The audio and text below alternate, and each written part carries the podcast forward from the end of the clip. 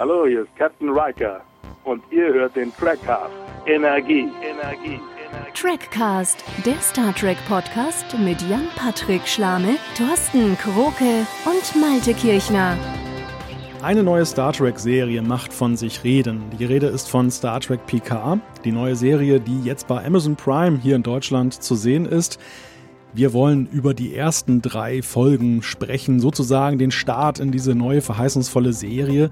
Und das mache ich natürlich nicht alleine, sondern meine beiden Mitstreiter sind auch mit von der Partie. Sie sind für den Trackcast das, was ein guter Chateau Picard für Raffi ist. Hallo ihr beiden. Erstmal hallo zusammen. Äh, wir wurden gerade begrüßt von Malte Kirchner in Wilhelmshaven.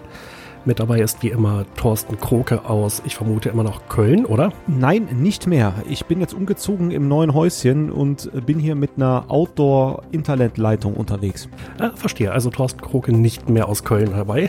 Ganz genau. Und natürlich Jan-Patrick Schlamm aus Hannover. Ja, ich muss, muss mich entschuldigen, ich habe ja ganz vergessen, die Namen zu nennen. Daran kann man sehen, ich bin so ein bisschen aus Trackcast-Übungen gekommen. Damals wäre mir sowas nicht passiert.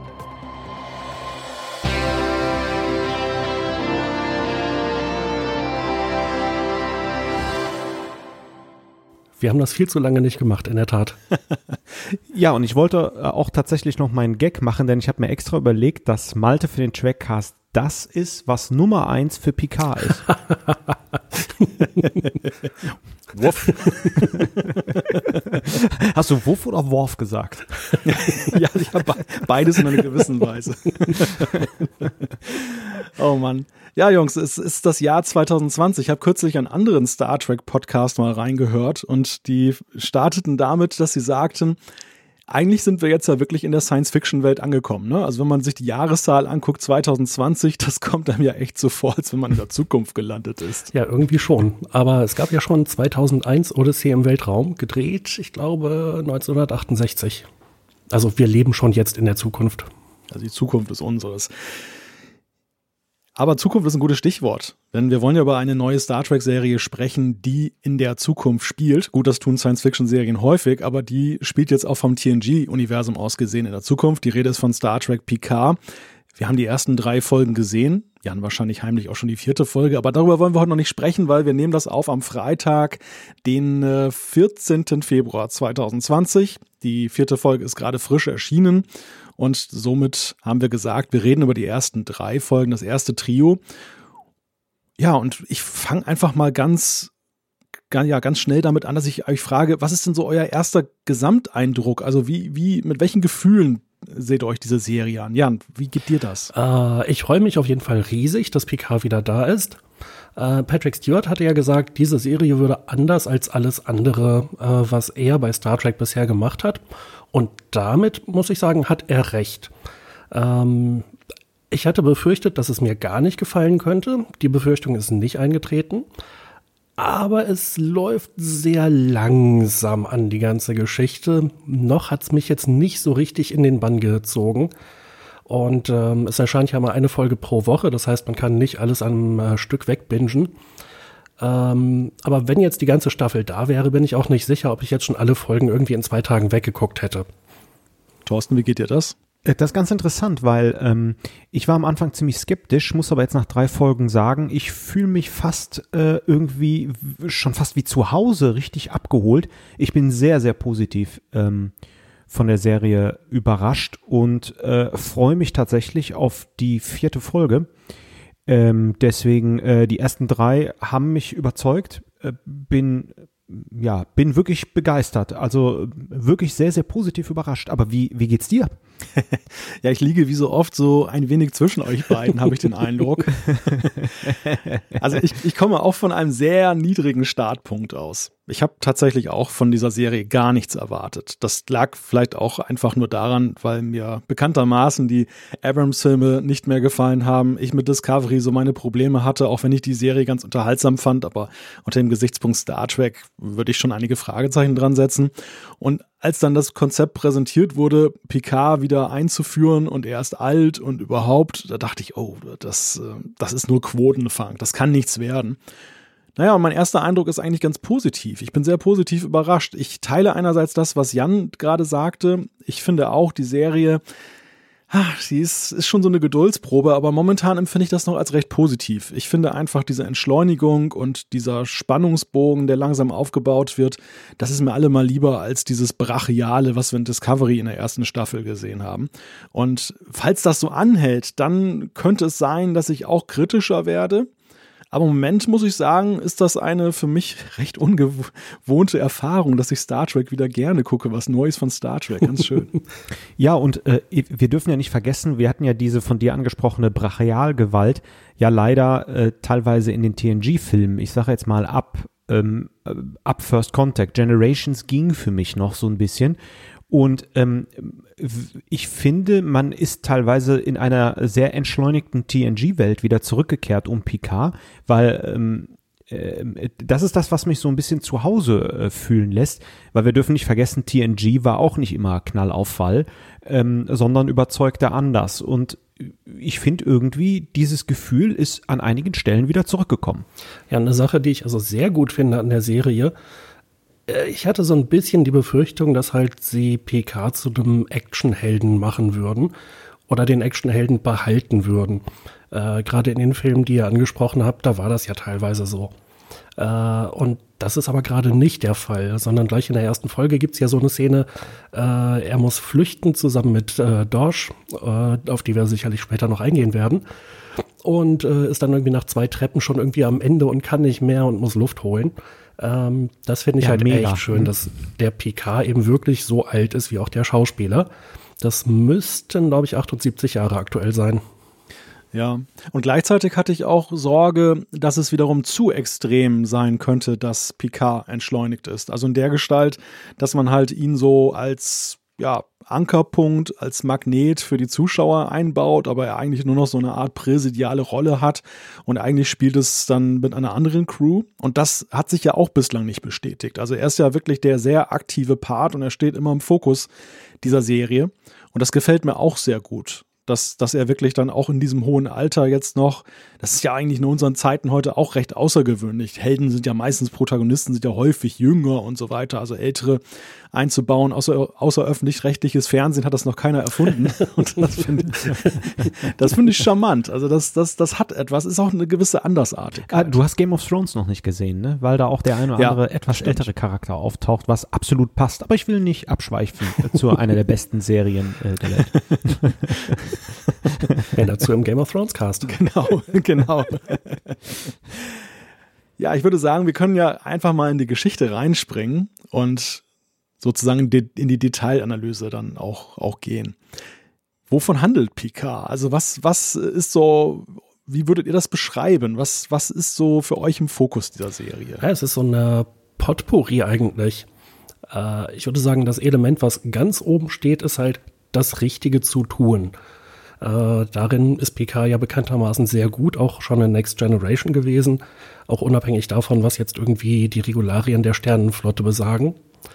Ähm, es ist ein bisschen ein Trip in die Vergangenheit und es wird ja wunderbar der Bogen geschlagen zum etwas verkappten Ende von Nemesis. Wir haben den Film zwar noch nicht besprochen, aber falls wir da irgendwann mal zu kommen, kann ich schon mal vorwegnehmen, ich fand ihn nicht besonders gut. Ähm, und Data hat sich ja am Ende von Nemesis geopfert. Und ich finde es halt super cool, dass PK diese, diesen Handlungsstrang aufgreift äh, und mit so ein bisschen, naja, Science Fiction halt irgendwie sagt, es gibt sowas ähnliches wie Datas DNA und irgendwie aus einer Zelle oder einem, was weiß ich, äh, kann man jetzt irgendwie äh, neue Androiden bauen und genau das ist ja passiert. Darum geht es also ähm, um zwei Töchter von Data. Aus irgendwelchen Gründen sind es halt zwei, nicht 100 oder so. Äh, die eine wird ja gleich in der Pilotfolge getötet und Picard erfährt dann, es gibt noch eine andere und ja, bis, äh, bis Folge 3 geht es ja erstmal um die Suche nach der zweiten Tochter von Data äh, und darum, sie zu beschützen, denn die erste ist ja offensichtlich von Romulanern getötet worden. Ja, und da möchte ich gern einhaken, denn das ist für mich so ein bisschen, der Start in die Serie war das Verarbeiten für Picard immer noch äh, von Datas Tod. Und für den Zuschauer ist das wunderbar, weil das verarbeitet dieses sehr holprige TNG-Ende ähm, auch für den Zuschauer mit, mit Picard mit, weil ähm, für mich hätte nach ähm, spätestens nach Generations, vielleicht noch nach First Contact TNG enden können, alles wunderbar. Ähm, eher noch vielleicht nach dem ähm, äh, nach dem Finale alle guten Dinge, was wir ja auch schon besprochen haben, das war so wirklich ein würdiger Abschluss. Aber man war nach Nemesis von dieser wohlgeliebten TNG-Familie echt so ein bisschen ähm, ja schroff getrennt worden. Und wir bekommen hier tatsächlich zur Einführung die Chance, das mit Picard so ein bisschen zu verarbeiten. Und das ist natürlich wunderbar als Aufhänger. Und ähm, wie Jan schon sagte, ähm, hier Picard macht das Richtige und wir sind jetzt wirklich dabei, äh, dass wir sagen, äh, mit einem alten Picard, der aber für mich sehr überzeugend drüber kommt, wie kann ich jetzt wieder das Richtige tun? Wie kann ich jetzt wieder aktiv werden? Und das macht, wie ich finde, den absoluten Reiz äh, der ersten drei Folgen aus. Also meine Frage war deshalb so ein bisschen provokativ ergebnisoffen, weil ich tatsächlich finde, dass diese Serie so unglaublich viele Ansätze liefert und was ihr jetzt gesagt habt, das äh, bestätigt das ja auch so. Also ihr, habt, ihr seht ja auch schon durchaus unterschiedliche Stränge darin, was diese Serie erzählt. Für mich ist Picard auch eine Serie, die den Picard in unsere Gegenwart holt. Also Star Trek eigentlich so, wie wir es äh, in den 80er, 90er Jahren auch ein Stück weit erlebt haben. Dass man versucht, mit einem Science-Fiction-Szenario sozusagen ähm, Parallelen zu finden für Dinge, die heute ein Thema sind. Also früher war es zum Beispiel der Kalte Krieg, so in den 80er Jahren. Den hat man ja mit den Klingonen thematisiert. TNG war so auch sehr beseelt von dieser Aufbruchphase, nachdem der eiserne Vorhang gefallen ist. Es war eine sehr friedliche Welt, eine sehr utopische Welt. Und jetzt haben wir halt unseren geliebten Picard, der aus dieser Utopie kommt und der wird in ein Szenario mit einer ziemlich ja, hinterfragungswürdigen Sternenflotte hineinversetzt, mit ähm, einer Föderation, die ein Schatten ihrer selbst ist und vor allem einem, ein Konflikt, so dieses, dieser, dieser Abscheu gegen das Andersartige, die ja sowohl da die Romulaner als auch die Föderation eint. Die Föderation jetzt nach diesem Androidenangriff, die Romulaner ja augenscheinlich jetzt mit den Tal Shiar schon historisch bedingt, dass die künstliches Leben nicht mögen. Und das finde ich ist halt auch ein sehr gegenwartsbezogenes Thema, das man aber sehr intelligent verpackt hat und einfach jetzt in die Zukunft, in die noch fernere Zukunft von TNG ausgesehen versetzt. Und das finde ich sehr spannend, weil ich einfach glaube, TNG hätte es heute so in seiner Grundkonstellation schwer. Es passt einfach nicht mehr so in diese Zeit, dieses typisch utopische. Und gleichzeitig sehnen wir uns aber alle ja irgendwie so diffus nach diesem Picard und eben diesem, diesem Geist, den er versprüht. Und ich finde, das haben die Filme nie auf die Reihe gekriegt, die TNG-Filme. Die, die lavierten immer so ein bisschen hin und her, so zwischen den, dem Realitäts-, dem Gegenwartsbezug und der alten Utopie der Serie. Und hier ja, hier knüpft man einerseits ja eben an an die Filme. Man, man rückt auch, finde ich, so ein paar Dinge gerade, die sehr unglücklich nachher endeten.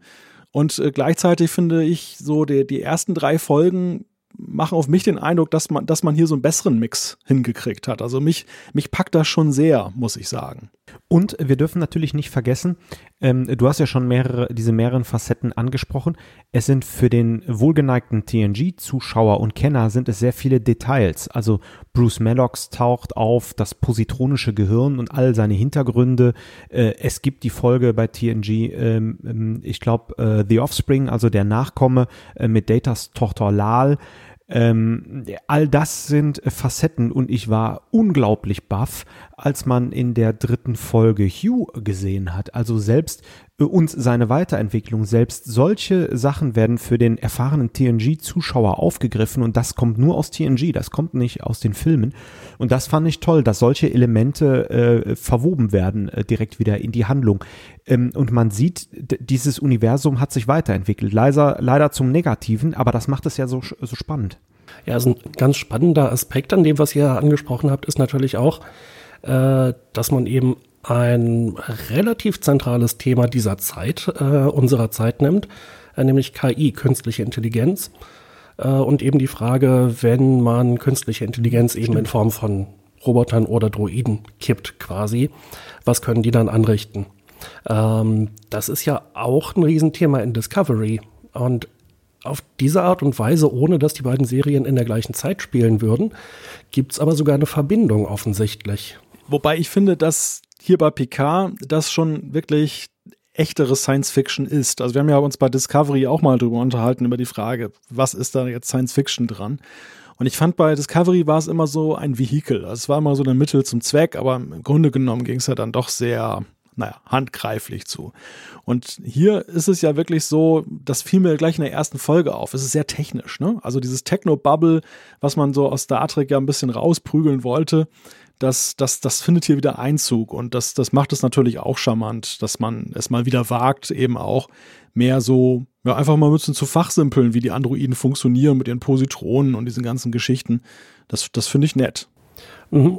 Jetzt muss ich aber doch noch mal fragen, Jan, du sagtest ja am Anfang, du bist so ein bisschen äh, vielleicht auch, äh, dass es zu entschleunigt für dich. Also ich habe jetzt, äh, als Malte nach deinem Gefühl nach den ersten drei Folgen gefragt hat, ähm, kam es jetzt nicht so positiv. Ist denn das eine Ursache wirklich, dass es so entschleunigt ist? Oder jetzt muss ich dann doch nochmal nachfragen, wo sagst du, ja, du bist da noch so ein bisschen skeptisch? Es ist halt im Moment noch relativ unklar, worauf es hinausläuft. Äh, es gibt viele moderne Serien, da passiert irgendwas und nach drei Minuten ist man im Thema drin und denkt, boah, jetzt will ich wissen, wie es weitergeht. Oder spätestens nach der ersten Folge hat es einen total gegriffen. Und bei Picard ist das für mich noch so ein bisschen offen. Ähm, äh, unter anderem deshalb, weil wir diese, die Töchter oder Nachfahren von Data eigentlich noch nicht wirklich groß kennengelernt haben. Äh, und das sind jetzt keine Charaktere, wo ich sagen würde, Mensch, wenn die draufgehen, das wäre ja irgendwie das größte, äh, die größte Katastrophe äh, des Universums oder sowas in dem Dreh. Ähm, bei Picard wäre es natürlich was anderes. Ähm, aber ja, noch hat es mich nicht so gepackt, dass ich unbedingt wissen muss, wie geht's jetzt weiter. Wie fandet ihr denn, dass äh, direkt in der ersten Folge äh, eine der beiden Töchter, Darch, ähm, stirbt? Ich mag so bis jetzt noch gar nicht so recht glauben, dass sie wirklich gestorben ist. Also ich habe für mich immer noch die Frage, ist da vielleicht doch noch irgendwie so ein Haken dran, weil ja Picards Erinnerung auch abrupt endet und dann wurde das ja auch irgendwie dann gelöscht und so weiter. Also man hat sich ja noch ein Hintertürchen offen gehalten, dass es noch eine Geschichte nach der Geschichte da gibt. Keine Ahnung, aber ja, wahrscheinlich ist sie tatsächlich getötet worden und ähm, man, man muss jetzt mit einer Vorlieb nehmen. Gott sei Dank gibt es ja das Ebenbild, sodass die Darstellerin wenigstens verhalten konnte. Ja, war auf jeden Fall eine fette Überraschung. Damit hätte ich definitiv nicht gerechnet, als das passiert ist. Ja, aber auch hier zeigt sich äh, das Phänomen, was wir bei Discovery hatten. Ähm, ja, da können Leute sterben. Gut, jetzt bei Discovery hat man dann doch leider wieder den Dr. Kalber zurückgeholt. Ähm, aber äh, Landry beispielsweise äh, blieb ja dann tot. Also von daher, ähm, find, ich fand es äh, überraschend, also ich habe überhaupt nicht mitgerechnet, aber ich finde es okay. Mhm, durchaus. Ja, das, das ist halt natürlich diese moderne Erzählweise, die heute einfach auch erwartet wird. Die Fallhöhe bei den, bei den Charakteren muss viel höher sein. Das darf nicht mehr diese eitel Sonnenschein-Geschichte sein. So nach dem Abspann wird alles wieder auf Null gesetzt und die Kulisse repariert. Sondern die, die Zuschauer erwarten halt auch irgendwie bleibende Schäden. Und naja, das, das bedient man hier, aber ich finde noch in einem sehr milden Maße. Von wegen bleibende Schäden. Ähm, äh, ganz am Anfang, als wir Dash äh, entdeckt haben, da wurde sie ja aktiviert, war glaube ich der Begriff, der verwendet wurde. Äh, und daraufhin hat sie jetzt ziemlich mit den Angreifern abgeräumt und auch die Szene äh, auf dem Dach, wo sie dann mit PK geflüchtet ist, da hat sie ja ganz schön reingepfeffert. Ist das für euch ein Bruch gegenüber dem alten TNG, weil wir Data nie gesehen haben, wie er sowas macht? Oder ist es eigentlich relativ konsequent, dass man jetzt mal zeigt, naja, ein Droide mit entsprechend starken Muskeln oder Motoren oder Aktuatoren oder was auch immer, äh, der hat halt auch schnellere Reflexe und der kann halt auch weiter springen und ähm, der kann halt auch Leute irgendwie klein hauen. Äh, Moment mal, denk doch mal an Descent äh, beispielsweise, wo er äh, die Borg fertig macht oder in der Folge, in der er den Hauptcomputer der Enterprise verschlüsselt. Also wir haben das bei TNG schon gesehen. Ja, ja, das stimmt schon. Also es gab wenige ausgewählte Beispiele, wo, wo Data auch so seine Superfähigkeiten gezeigt hat. Er konnte ja auch Türen öffnen, wenn alle anderen dann versagten, aber man hat schon sehr gehaushaltet eben damit mit seinen Kräften. Während hier ja dann doch recht schnell deutlich wird, dass, dass Dash dann doch ganz schön ein, ja, ein Hau drauf ist oder sein kann. was, was mich mal interessieren würde, wenn wir noch so über die Übergeschichte sprechen. Wir haben ja hier nun Protagonisten und ja, so, die Antagonisten sind noch etwas schwer zu verorten, weil die Romulaner sind ja durchaus ambivalent unterwegs. Es gibt liebe Romulaner, zum Beispiel, die auf dem Weingut sind bei PK, und es gibt böse Romulaner, die dann halt mit Helmen Leute überfallen. Und auch die Borg sind ja hier nicht so dieser klassische Übergegner, und äh, den, den man in Voyager nun auch völlig neutralisiert hat, sondern es gibt ein Artefakt, dieses, diesen Borg-Kubus, der ja augenscheinlich ein riesiges Loch hat, was mit einem Kraftfeld geschlossen ist. Und da, ja, die Borg sind wohl irgendwie ein bisschen lediert und werden dann halt von den Romulanern, aus welchen Gründen auch immer, das wissen wir auch noch nicht so genau, dann irgendwie wieder auseinandergebaut und, und renaturiert, möchte ich es jetzt einfach mal sagen. Und, und die, wie, wie findet ihr diese Grundkonstellation? Also einerseits diese Borg aus Descent, also mit Hugh haben wir ja noch einen sehr deutlichen Hinweis gekriegt, dass das ja augenscheinlich diese Desperado-Borg sind, die, die man, auf die man da getroffen hat. Und eben die Romulaner, die ja in TNG immer wieder eine Rolle spielten, aber wie ich finde, so als Spezies ja noch nicht so aus- und abgenudelt sind wie jetzt eben andere im Universum. Also wenn, wenn ich gern etwas bei Star Trek gesehen hätte, dann wie A, die Cardassianer auf die Borg treffen und B, wie die Romulaner auf die Borg treffen. Und äh, das bekommen wir hier serviert. Ähm, immer alle äh, schrecklichen Sachen sind der Föderation passiert. Äh, jetzt sehen wir mal, wie andere Leute mit den Borg umgehen. Und äh, wie du ja auch schon gesagt hast, das ist ja auch schon wieder so ein bisschen metaphorisch. Seit Voyager sind die Borg eigentlich entmystifiziert. Und so ist es auch. Wir sehen jetzt hier diesen gestrandeten Kubus, äh, irgendwie, der noch mit viel Luft und Liebe zusammengehalten wird. Und das ganze äh, Drohnengerümpel guckt man sich dann an und die Romulaner forschen äh, da drin äh, nach Technologien, äh, vielleicht nach Waffen, nach überlegenem äh, Wissen. Passt ja auch irgendwie wieder zu den Romulanern, die ja selbst arg äh, gebeutelt waren. Ähm, ja, ich, ich finde das Setting spannend. Hier bin ich aber allerdings bei Jan, der auch sagte, wir wissen noch nicht, wo das hinführt. Das ist auf jeden Fall interessant. Ähm, die Romulaner sagen ja, dass sie halt äh, in Bezug auf Computer und KI immer schon sehr neutral waren oder ablehnend. Ähm, aber ja, was wollen die denn jetzt mit dem Kubus? Äh, aber da gibt es natürlich noch einen anderen Aspekt, den wir, glaube ich, eben aufdröseln müssen. Wenn ich es richtig verstanden habe, dann ist ja die explodierende romulanische Sonne im Prinzip eine Verknüpfung zu den neuen Filmen, oder? Würde ich so sehen, ja. Ja. Ähm, das ist natürlich auch ein ganz spannender Aspekt, ähm, dass dieses Ereignis eben mitgenommen wird als Auslöser für viele der Dinge, äh, die in PK passieren. Also eben, dass die Romulaner irgendwie verstreut sind, ähm, dass sie nicht mehr diese zentrale äh, Macht darstellen, äh, die es eine ganze Zeit gegeben hat. Ähm, das heißt, eine ganze Menge ja, äh, Grundlagen äh, werden allein dadurch gelegt. Und ähm, das macht es natürlich alles sehr mm, oder etwas zumindest schwierig, äh, die ganze Situation einzuordnen, weil eben 20 Jahre vergangen sind, seit wir Next Generation gesehen haben. Ähm, und weil vieles passiert ist in dieser Zwischenzeit. Äh, und ich finde, da werden wir als Zuschauer auch relativ unvorbereitet reingeschmissen. Einige Dinge werden erklärt, aber das meiste, das ist jetzt erstmal gesetzt und da müssen wir erstmal rausfinden, was hat es eigentlich damit auf sich und äh, gibt es eigentlich noch irgendwie eine neutrale Zone? Äh, was ist mit den Klingonen? Ähm, also da bleiben, bleiben ja sehr viele Fragen offen. Wie sehen die Klingonen aus? Auch das, ja. Ja, ich glaube, das ist aber auch Teil des Storytellings. Ich, ich teile deinen Eindruck, Jan. Ich fand auch den Einstieg mit den Androiden sehr rasant. Also diese Geschichte mit dem Mars, die war ja erst sehr Puzzlestücke mäßig. Man musste sich das zusammensetzen. Was ist denn jetzt eigentlich gemeint? Was ist da wirklich passiert? Aber dann gab es ja auch sehr schnell diese Flashbacks, dass man eben dann angefangen hat, die Geschichte dann ein wenig rückwärts zu erzählen. Und ich glaube, diesen Stil, den, den setzt man ja so, was man jetzt bis jetzt erkennen kann, ja auch augenscheinlich fort, dass in den, in den Folgen halt immer mal wieder so ein Fragment genommen wird und wird dann nochmal nacherzählt. Und vielleicht betrifft das jetzt auch die allgemeinen Entwicklungen und jetzt nicht nur die direkt geschichtsbezogenen. Mhm. Ähm, es ist auf jeden Fall eine interessante Erzählweise, aber in einer gewissen Art und Weise erinnert es mich an, ja, an die Zeit in Voyager, wo ich nicht mehr wirklich mit der Serie was anfangen konnte. Ähm, als dann irgendwie gefühlt jede zweite Folge anfing mit einer Zerstörung der Voyager und dann irgendwie Schnips und äh, zwei Tage vorher oder zwei Wochen vorher.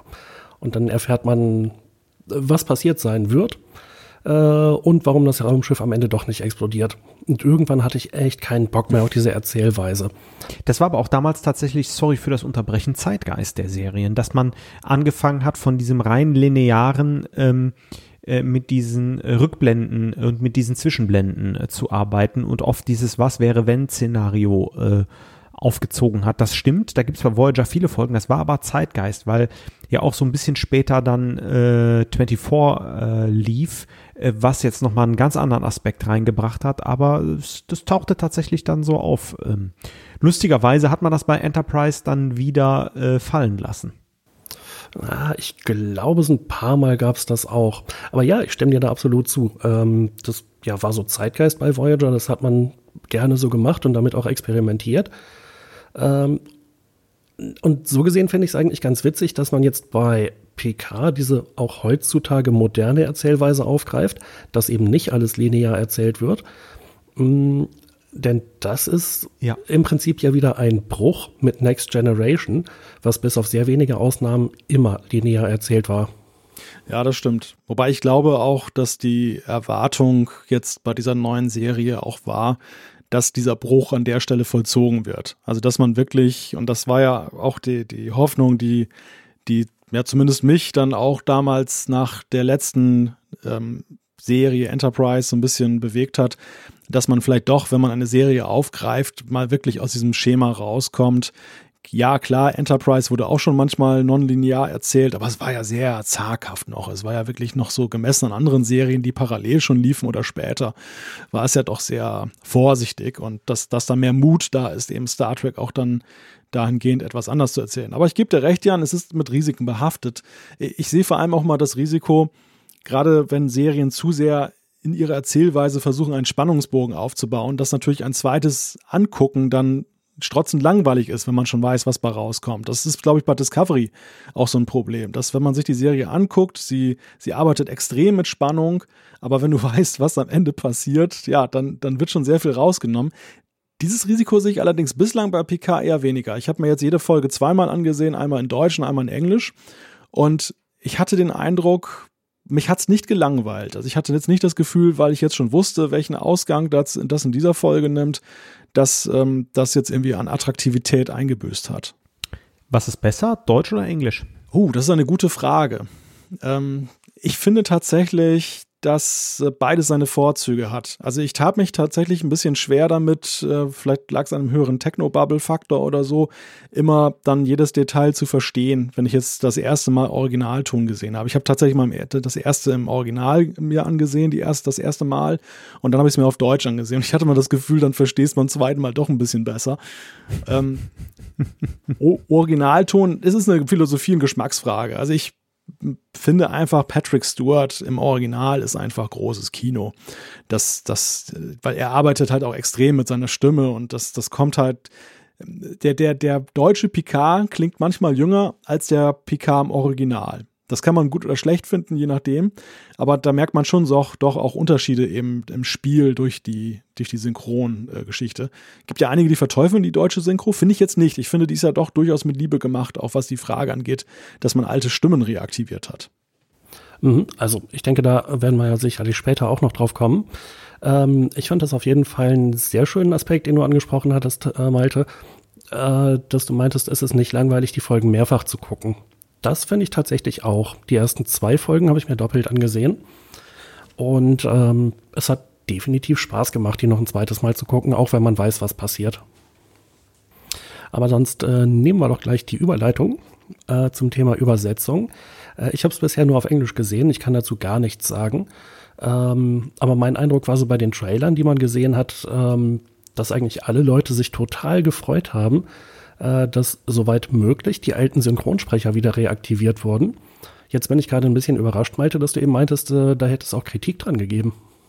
Ja, hat mich auch überrascht. Ich habe es jetzt zuletzt gelesen, dass, in, ich glaube bei Twitter war das, dass einige Leute halt sagten, dass sie finden, dass die Synchro nicht gut sei. Ich habe jetzt allerdings auch keine triftige oder nachvollziehbare Begründung gefunden, warum das so ist. Also ich finde das überhaupt nicht. Ich finde halt, wie du gerade schon sagtest, Jan, dass alleine die Tatsache, was in der Star Trek-Geschichte nie selbstverständlich war, dass man mit Liebe den, da versucht, die, die Originalstimmen, soweit sie noch verfügbar sind, eben zu holen. Auch super, dass man Riker, zumindest im Trailer, äh, haben wir ihn ja schon gesehen, dass er noch wieder seine Originalstimme, den von uns ja sehr äh, favorisierten Detlef Bierstedt dann wieder äh, bekommt, finde ich super.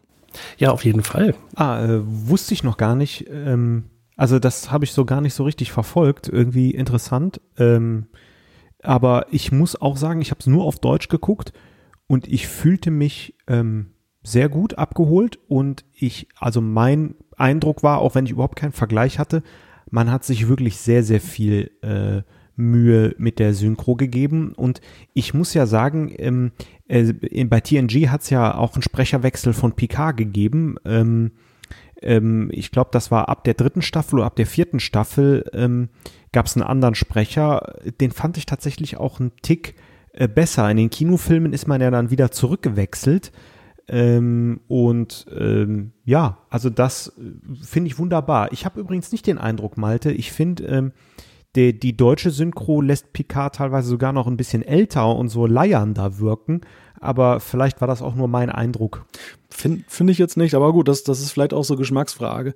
Ähm, die, die Stimme ist übrigens Ernst Meinke. Das ist äh, der Picard-Sprecher, der von Sat 1 damals eingeführt wurde, als Sat 1 mhm. TNG übernahm.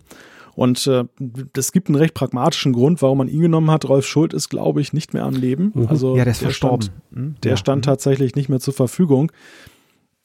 Ja, und äh, ich meine insgesamt, vielleicht ist es auch eine Frage der Zeit. Weißt du, wir, wir sind ja nun aufgewachsen in einer Zeit, wo wir eben gesehen haben, wie das ZDF zum Beispiel mit der Synchro umgegangen ist und dann teilweise da so ganz eigenartige Wörter geschaffen hat.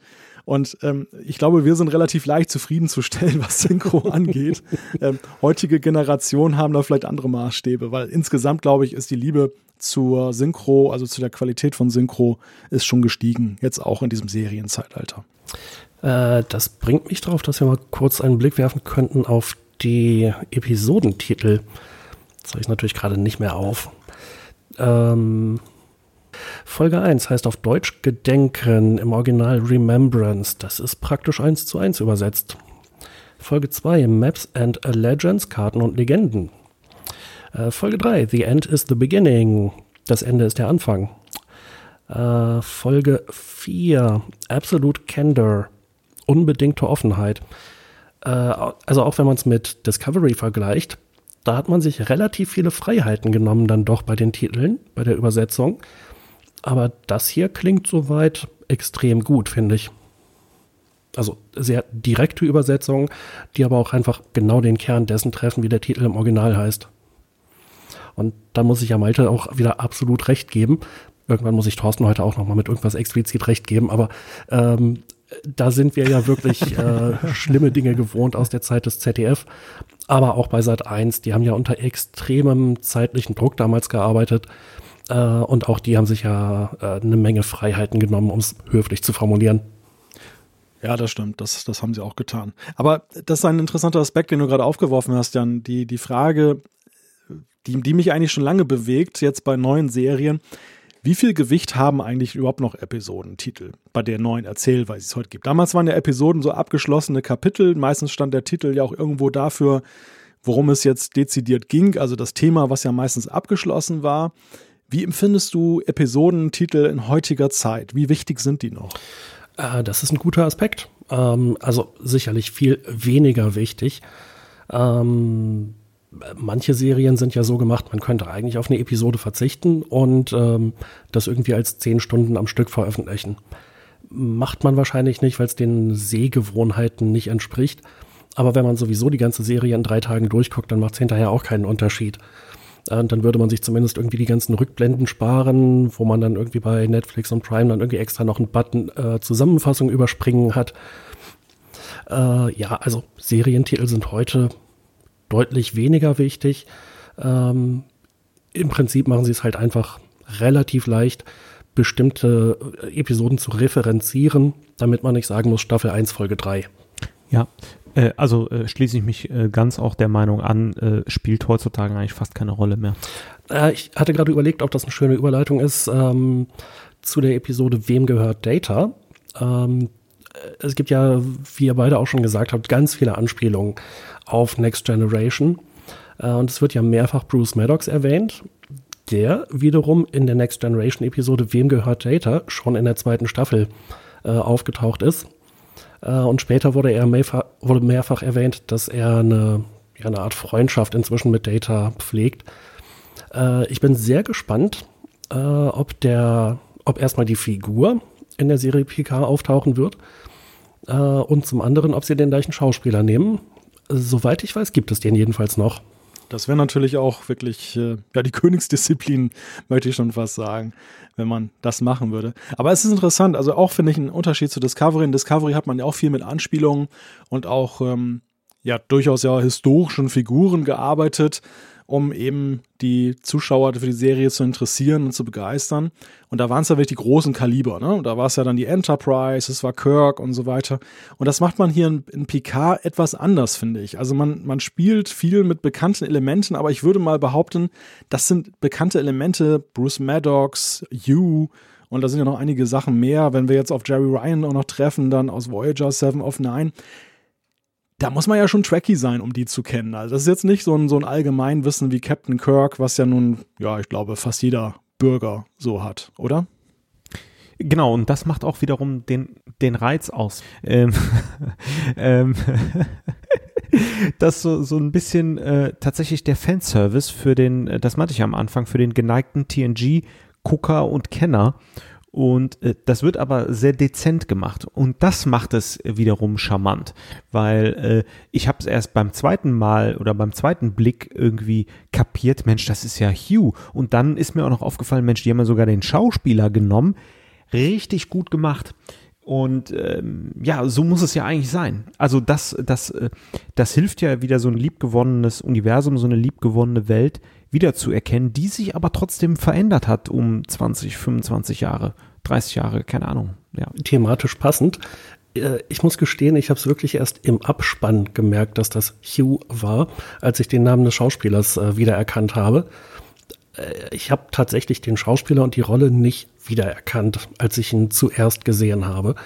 Ähm, und das macht es aber eigentlich sogar noch cooler ähm, dass sie halt auch nicht irgendwie ihm ein Namensschild angepinnt haben, sondern der ist da halt einfach und das ist irgendwie ein ehemaliger Borg und ja, der weiß halt irgendwas über die Borg. Äh, und wenn man halt nicht weiß, dass es Hugh ist, dann ist es jetzt auch nicht weiter schlimm. Ja, hier hilft natürlich tatsächlich die deutsche Synchro, weil Hugh, Hugh äh, ist ja, das war ja der Gag ähm, an der Sache äh, damals bei der Folge mit Jordi. Ähm, Im Deutschen geht das natürlich nicht. Also da sprechen sie ihn tatsächlich mit Hugh an. Und das hat mir dann tatsächlich geholfen, äh, muss ich gestehen. Aber wenn man es dann auf Englisch guckt, wenn sie ihn ansprechen, Hugh, Hugh, ähm, ja, dann kriegst du das natürlich erstmal nicht auf die Kette. Ich weiß gar nicht, ob er wirklich mit Namen angesprochen wurde. Wenn ja, dann habe ich es wahrscheinlich wirklich als You gehört. Im Deutschen ja. Im Deutschen wird er tatsächlich mit Namen äh, angesprochen oder hier der, äh, der sagt dann irgendwie, ich bin Hugh, der Supervisor von irgendwas. So ganz kriegt er auch nicht mehr zusammen. Aber äh, da ist es mir dann in dieser zweiten Szene ist es mir dann klar geworden, als dann der Name gefallen ist. Wir sind jetzt ja schon sehr bei der Frage der Charaktere. Ich würde vielleicht an der Stelle mal auf unseren Hauptcharakter zu sprechen kommen, Picard. Also ja, um den dreht sich alles. Der hat sich äh, entwickelt. Einerseits ist er halt älter geworden, die Geschichte hat sich weitergedreht, aber ja auch Patrick Stewart, finde ich, verleiht, das, sagt er zumindest ja gerne auch in Interviews, dass er dieser Figur so neue Akzente verleihen wollte. Wie, wie findet ihr diesen neuen Picard, den wir hier sehen? Ist das ein neuer Picard? Also jetzt mal ernsthaft, man hat doch, glaube ich, den, den, den Action-PK im Unterhemd so ein bisschen entsorgt und versucht jetzt wieder zum TNG-PK zurückzukommen, oder? Finde ich eigentlich auch. Ich finde, dass, dass dieser PK einerseits Back to the Roots ist, ja, das stimmt, aber andererseits auch in mancherlei Hinsicht ein bisschen verspielter. Also nicht ganz so stockesteif, wie er in der Serie war, sondern man merkt schon, dass Patrick Stewart sich da gewisser neuer Freiheiten bedient und ähm, ja, ich finde, dieser, dieser Picard wirkt irgendwie ein bisschen relaxter teilweise. Mag am Alter vielleicht liegen, vielleicht wird man dann ja. so, aber. Ja, gut, er ist ja nur in Rente, ne? Also. Ja. Also dann ist es natürlich auch wieder fantastisch gespielt. Ja. Wartet mal auf Folge 4. Da macht er dann ein paar Sachen, die sehr relaxed sind. Na, nicht spoilern, bitte. Na gut. Unsere Zuhörer haben es wahrscheinlich alle schon gesehen. Ähm, ja, also es, es ist ja im Wesentlichen der gute alte Picard, wie wir ihn kennen, wie wir ihn äh, schätzen. Hm, ja, verspielt ist, ist auf jeden Fall eine interessante Möglichkeit, das äh, auszudrücken, ähm, was ihn so verändert hat. Ähm, es gibt ja ein paar Aspekte an diesem Charakter, die ich auf jeden Fall beachtenswert finde. Ich weiß noch nicht, ob gut oder schlecht. Mm, wir erfahren ja, dass irgendwann in der Vergangenheit äh, ein paar Sachen passiert sind, mit denen er so absolut nicht einverstanden war. Und er hat sich dann, er ist ja praktisch aus der Sternenflotte rausgeworfen worden und ähm, hat sich dann irgendwie da auf das Weingut zurückgezogen, von dem er ja eigentlich nie, äh, mit dem er eigentlich nie was anfangen konnte. Mm. Und die, die Ereignisse der ersten Folge führen ja jetzt dazu, äh, dass er nun wieder aktiv wird und jetzt wieder das Richtige macht. Ich finde, das ist äh, vielleicht auch so ein kleiner Bruch mit dem PK, den wir kennen, dass er sich überhaupt irgendwie 20 Jahre lang oder 15 Jahre lang oder was auch immer äh, ausgeruht hat und zurückgezogen und gesagt hat, naja, was geht mich das, äh, das Wohl und Wehe des Universums oder der Romulaner an? Ich habe meinen Teil gemacht, ich wurde rausgeworfen und ähm, jetzt müssen die sehen, wie sie klarkommen das passt nicht so ganz zu meinem Bild, was ich von ihm hatte. Ja, das stimmt. Und gleichzeitig ist es aber auch eine Entwicklung, die irgendwo nachvollziehbar wird. Weil es ist ja schon so, während der Serie fand ich, er wurde immer präsidialer. Wenn, es gab so diese Erinnerungen und Geschichten aus der guten alten Stargazer-Zeit, wo er noch so ein wilder Hau drauf war. Es gibt ja auch diese eine Folge, wo ihm doch irgendein so Nausikaner so ein, ein, ein Messer ans Herz stößt, wo er in einer Kneipe mit seinen Kadetten unterwegs ist. Und der PK in der Serie, der wurde ja zum Ende hin immer mehr so zur großen Autorität, noch mehr und, und Instanz und so. Das, das wurde nur unterbrochen am Ende eben der Serie in ähm, gestern, heute Morgen, wo er sich dann tatsächlich dann herabließ und dann zu einem Pokerspiel plötzlich auftauchte, was er vorher nie gemacht hat. Übrigens auch witzige Referenz, dass diese Serie dann mit dem Pokerspiel wieder anfängt. Und ähm, dann kam ja nun diese Action-Episode, ich fand, es gab auch so in den Kinofilmen die Note, dass er immer mehr zu einem verbitterten äh, ja, Psycho, möchte ich fast schon sagen, wurde. Also angefangen von Generations, wo ihm seine Familie genommen wurde, was ihn ja schon hart getroffen hat. Am Ende wirkte er zwar geläuterter, aber ich glaube, das hat seine Figur schon verändert. Und dann äh, in First Contact hat man dann die Borg wieder ins äh, Rennen geworfen, sein Trauma wieder aufgemacht. Und jedes Mal wurde es ein bisschen schlimmer mit ihm. Und ich finde das konsequent, dass dieser Picard sich augenscheinlich über die Jahre so entwickelt hat, dass er immer mehr in Schleudern gekommen ist und auch mit Schleudern gebracht wurde von dieser Sternenflotte obendrein, die ihn ja dann in, im Fanal dann rausgeworfen hat oder in, in, ja, rausgeworfen nicht, aber zumindest in den alten Teil versetzt hat. Und womit er sich dann ja erstmal auch dann begnügt hat. Also auch, dass er resignativ war und dann einfach gesagt hat, okay, dann war's das jetzt, dann mache ich jetzt Wein.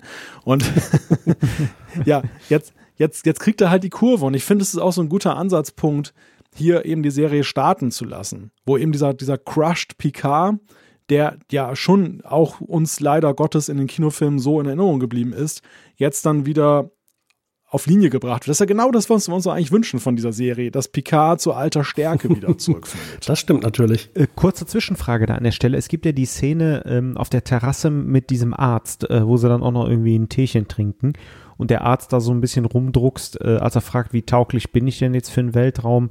Ähm, naja, irgendwie, äh, er spielt ja dann so ein bisschen an und redet um den heißen Brei. Äh, glaubt ihr, dass die Serie oder die Staffel mit Picards Tod dann endet? Also, dass er vielleicht auch nochmal reaktiviert wird, weil er weiß, er hat nicht mehr viel Zeit? Oder ist das einfach nur ähm, drumrum Gerede von dem Arzt? Ähm, also, äh, zumindest in der englischen Fassung hat er nicht drumrum geredet. Da hat er gesagt, äh, ich wünsche Ihnen, dass Sie okay. über dieser Mission sterben. Ähm, das ist weniger schlimm als alles andere, was Ihnen in naher Zukunft passieren wird. Also im Prinzip war das sehr deutlich, dass Picard todkrank ist. Und äh, jetzt ist es nur noch eine Frage der Zeit. Und wie viel Zeit er hat, das, das ist quasi so die offene Frage dabei. Und offensichtlich handelt es sich ja ums iromodische Syndrom oder damit zusammenhängende äh, Erkrankungen. Ich habe leider das Problem, dass ich schon gelesen habe, dass eine zweite Staffel schon bestellt ist von Picard. Ich wüsste jetzt nicht, wie die funktionieren soll, wenn er jetzt am Ende der Staffel stirbt. Cliffhanger. Ich hoffe, ich habe das nicht zu so viel vorweggenommen, aber Rückblick. ja, aber man hat ja auch eine Brücke sich schon gebaut, in dem halt gesagt wird, als er dann zu diesem Captain auf das Schiff da beamt und dann ist ja dieses EMH übrigens auch eine wunderbare Anspielung auf den Holodoc dann in Voyager. Und äh, der dann ja zu diesem Captain sagt, von wegen, ja, das ist doch der Picard, der auch mit dem Q-Continuum zu tun hatte. Also Q könnte ja einfach die Todeskrankheit dann äh, wegschnippen, wenn sie auf ihn treffen sollten. Oh, interessanter Aspekt. Äh, ja, genau. Also zweite Staffel bin ich mir sicher und ich meine, es wird schon über eine dritte Staffel nachgedacht. Also so ganz schnell wird das wohl noch nicht passieren. Oder es spielt dann irgendwann, keine Ahnung, äh, zwischen Discovery und TOS. Wie man das ja heutzutage so macht bei Star Trek offensichtlich. Ja, aber um nochmal den Faden aufzunehmen, ähm, also mir hat das äh, tatsächlich ganz gut gefallen und Malte, ich äh, würde mich da anschließen und das ist auch, was mich positiv überrascht. Ähm, du hast es ganz gut gesagt, man führt Picard im Grunde genommen wieder auf den, auf den alten Pfad zurück, zu alter Stärke, hoffentlich äh, zurück.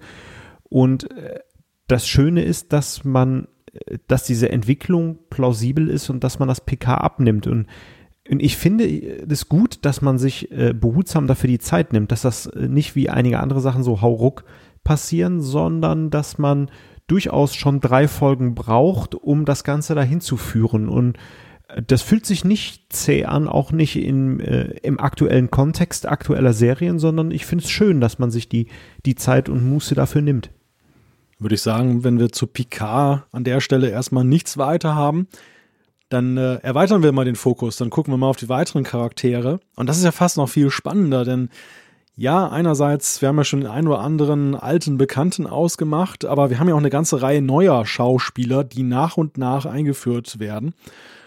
Und ja, naheliegenderweise fangen wir doch mal so im Pilotfilm an. Also ich würde jetzt mal drei Figuren einfach mal ins Rennen werfen. Das sind, ist ja einerseits Dash, über die wir schon ein klein wenig gesprochen haben, aber ich glaube noch nicht genug. Und zum anderen diese beiden netten romulanischen Helfer, die, die Picard auf seinem Chateau hat. Die auch gut einen raushauen können, wie wir ja sehen später. Ne? Äh, Dash ist auf jeden Fall echt interessant erstmal, weil sie ähm, äh, weil sie gar nicht weiß, was mit ihr passiert. Also wir hatten ja vorhin schon das Thema, sie ist irgendwie aktiviert worden, aber sie weiß, glaube ich, immer noch nicht, dass sie ein Android ist. Ähm, und ja, jetzt versucht sie halt irgendwie verzweifelt rauszufinden, was eigentlich mit ihr los ist. Ähm, und das können wir mit ihr zusammen ja dann bis zu einem gewissen Punkt äh, entdecken, bis sie dann ja unglücklicherweise von den Romulanern da vermutlich aller Voraussicht nach getötet wird. Äh, und das gleiche ist ja dann mit ihrer Schwester Soji der Fall. Äh, und die beiden wissen ja offensichtlich auch voneinander, haben ja, wie es scheint, miteinander kommuniziert. Ähm, und in den nächsten Folgen sehen wir ja dann, ja, dass Soji eigentlich eine ziemlich relativ normale Person zu sein scheint, die halt noch nicht aktiviert worden ist. Ähm, die Schauspielerin, finde ich, macht auf jeden Fall einen echt guten Job bei der Sache. Äh, auch dieser Wechsel zwischen ja, einer, einer verletzlichen äh, Person oder halt so einer Überheldin, die äh, einfach unglaubliche Kräfte besitzt und ähm, ja quasi so äh, wie so ein Geheimagent ähm, da jetzt quasi einfach mal aus dem Handgelenk schüttelt, wie man irgendwie mehrere bewaffnete Angreifer fertig macht. Das bringt die schon echt gut rüber. Also ich finde ähm, die Charaktere ganz überzeugend, um mal so ähm, ja, um um mal so ein bisschen äh, weniger ins Detail zu gehen, ähm, mich, äh, mich freut, dass man halt frische Leute genommen hat und verschiedene Leute genommen hat. Auch die, ähm, auch die Romulaner sind ja jetzt nicht mehr die jüngsten, jedenfalls wirkt es so. Ähm, ja, Dutch äh, beziehungsweise ihrer Schwester nimmt man halt noch die jugendliche Frische ab und äh, in den anderen Folgen geht's ja weiter. Wir sehen ja direkt mehrere Antagonisten, äh, dieser angefangen vom Besen von Admiral ähm, bis zu dieser vulkanischen möglicherweise äh, Sicherheitskommodorin. Übrigens wieder schön, dass man den Kommodoren-Rang wieder auflebt im Star Trek-Universum. Ähm, ja, dann die, die Sicherheitsbeauftragte, der, der absolut charismatische romulanische äh, Geheimagent und Spion äh, nachher auf dem Borg-Kubus. Also ja, alles gut. Und nicht zu vergessen, Raffi äh, wirkt sehr interessant auch. Hast jetzt schon gleich einen Rundumschlag gemacht der Charaktere, Thorsten. Roundhouse Kick nennt man das. genau. Das ist schon zu, zu allen was jetzt gesagt, zumindest ansatzweise. Ja, ich finde an den äh, beiden Romulanern ganz interessant, dass die ja im ersten Moment wirken sie so ein wenig, als wären sie halt so dankbare Gerettete, die Picard damals mitgenommen hat, als er dann versucht hat, die Romulaner dann vor dem sicheren Tod zu bewahren. Ähm, sie ja, so Fix und Foxy des äh, ja, genau. Picard. Bernhard und Bianca des Universums. Aber es ist genau. dann doch, ja, es ist doch dann so, dass die doch äh, weitaus tiefgründiger sind und auch ja, augenscheinlich irgendwo wurde, glaube ich, auch gesagt, dass die auch so eine Tal Shiar-Vergangenheit haben. Und, und wird auch ein bisschen mit kokettiert, dass ja auf Romulus und, und, und bei den Romulanern alles geheimnisvoll und, und geheimnisumwittert ist.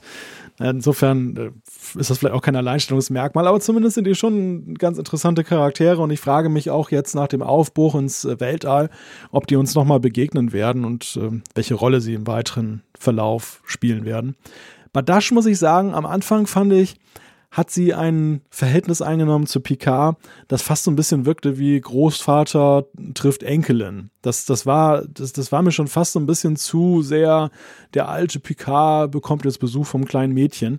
Es hat sich dann ja recht schnell gewandelt. Picards Motivation, wieder aktiv zu werden, war im ersten Moment so, dass er gesagt hat, ich will jetzt wissen, ähm, warum Dash da jetzt dann aus dem Rennen geworfen wurde. Das wurde ein Unrecht getan, das kann ich nicht hinnehmen. Nachher geht es ja dann doch wieder mehr um ihn selber, um die Frage, hey, ähm, ich bin hier rausgekegelt worden und jetzt ähm, will ich halt wieder zurück auf die Bühne, ich will nochmal was bewegen. So ein bisschen so ein James T. Kirk-Moment. Ich hoffe, er endet nicht auf einer Brücke.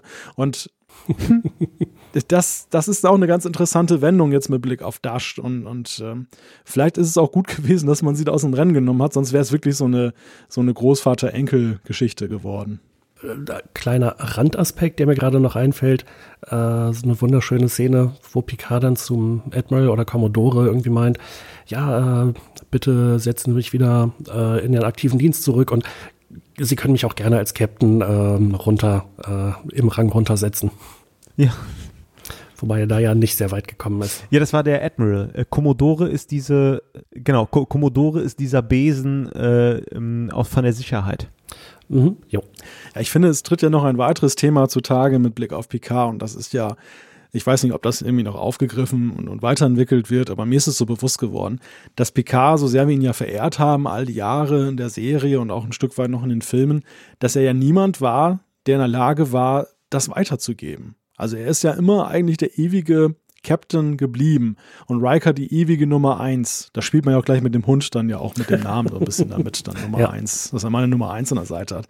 Aber ich finde, das ist eigentlich so, dass das schmälert seine Perfektion. Das ist so ein, so ein Punkt, dass er eigentlich, und vielleicht ist das jetzt mit dieser Geschichte, ich muss jetzt, ich will noch mal was bewegen, ich merke, ich bin endlich, weil ich mir wurde jetzt gesagt, ich bin todkrank, ich werde nicht mehr ewig leben, dass er vielleicht jetzt dann doch so auch nochmal merkt, hm, ich muss was hinterlassen, weil sonst bin ich wirklich nur eine Episode in diesem Universum. Und dann gibt es halt keinen würdigen Nachfolger. Ja, ich glaube, da ist gut äh, durchaus was dran. Ja, aber ich auf der anderen Seite, das äh, passt ja zu Picards Natur. Also er hat ja einen ausgeprägten äh, Gerechtigkeitssinn und ähm, hat man ja auch schon gesagt, also ich weiß nicht, ob er noch irgendwie was bewegen will. Ich glaube einfach, zum einen, er, er sieht die Chance, dass er halt die Tochter eines guten alten Freundes retten kann. Er kann Datas Tod weiterhin verarbeiten. Vielleicht sieht er sogar noch die Chance, Data zurückzubringen, weil man ja sagt, aus diesem einen Positron äh, behauptet Maddox, kann man jemanden zurückholen, also dass man Data irgendwie zurückholen kann, weil Befores Körper, den, den finden wir ja dann. Ähm, ich glaube, er sieht ganz konkret äh, Möglichkeiten, ähm, irgendwie noch seinem Freund zu helfen. Ja. Ja, wer weiß. Äh, bevor wir übrigens jetzt auf die weiteren Charaktere kommen, möchte ich noch mal zwei Dinge ins Rennen werfen, die mich auch so dazu gebracht haben, Picard als Verspielter anzusehen. Das eine ist, dass er jetzt Earl Grey koffeinfrei trinkt. Und das zweite, das zweite ist, wir hören ihn tatsächlich das erste Mal Französisch sprechen. Zwar mit einem Hund, aber immerhin. Äh, auf jeden Fall schöner Aspekt. Ich glaube, er hat einmal in der Serie Maman gesagt. Stimmt, ja. Ja, das hat Und einmal Merd. Stimmt. Aber ansonsten muss ich sagen, zumindest im Original ist es so, dass Patrick Stewart, naja, die Rolle des Franzosen nicht so wirklich glaubwürdig stimmt, mhm. so von der, von der Sprache her verkörpert. In der Tat. Wobei, da muss ich ja tatsächlich sagen, äh, da muss ich an einen alten Futurama-Gag denken, äh, wo der Professor diese Maschine erfindet und äh, sagt, ja, du sprichst was rein und er spricht's halt in einer anderen Fremdsprache wieder raus. Und äh, das Problem ist, dieses Gerät antwortet nur in Totensprachen und Fry spricht rein Guten Tag und das Gerät antwortet mit Bonjour. Also von daher, vielleicht ist in der weiten Zukunft auch Französisch einfach ausgestorben. Ja, wer weiß. Man hat ja auch sowieso den Universalübersetzer. Genau. Erst, erste Folge Charaktere. Eine Frau, die wir auch gleich kennenlernen, ist ja diese etwas ähm, immer verängstigt guckende Dame vom Daystrom Institut. Wie findet ihr die? Jan, wie geht dir das? Er ist durchaus ein interessanter Charakter, denn sie würde ja gerne Androiden studieren, darf aber nicht, weil Androiden halt stillgelegt sind. Und das ist jetzt quasi ja so eine Art ähm, ja, verbotenes oder totes Forschungsgebiet. Ähm, ja, aber ansonsten, mh, also auch bis einschließlich zur vierten Folge finde ich den Charakter nach wie vor einigermaßen farblos. Ähm, ich weiß nicht so genau, was sie jetzt äh, zur Geschichte beiträgt oder beitragen kann. Was ein bisschen schade ist. Ich fand ein bisschen äh, Tilly von Picard, aber ähm, letztlich kommt sie für mich nerdy rüber, aber das finde ich irgendwie sympathisch. Ja, allgemein, um gleich auch noch die Brücke zu schlagen zu den weiteren Charakteren, die wir noch kennenlernen, so diese junge Besatzung, die jetzt neu dazukommt. Ich, ich sehe schon den Trend, dass man die Charaktere deutlich extravaganter zeichnet, als das zu TNG-Zeiten der Fall war. Also, was, wir fanden das bei TNG herausragend und ganz exotisch, dass da eben so ein Barclay war.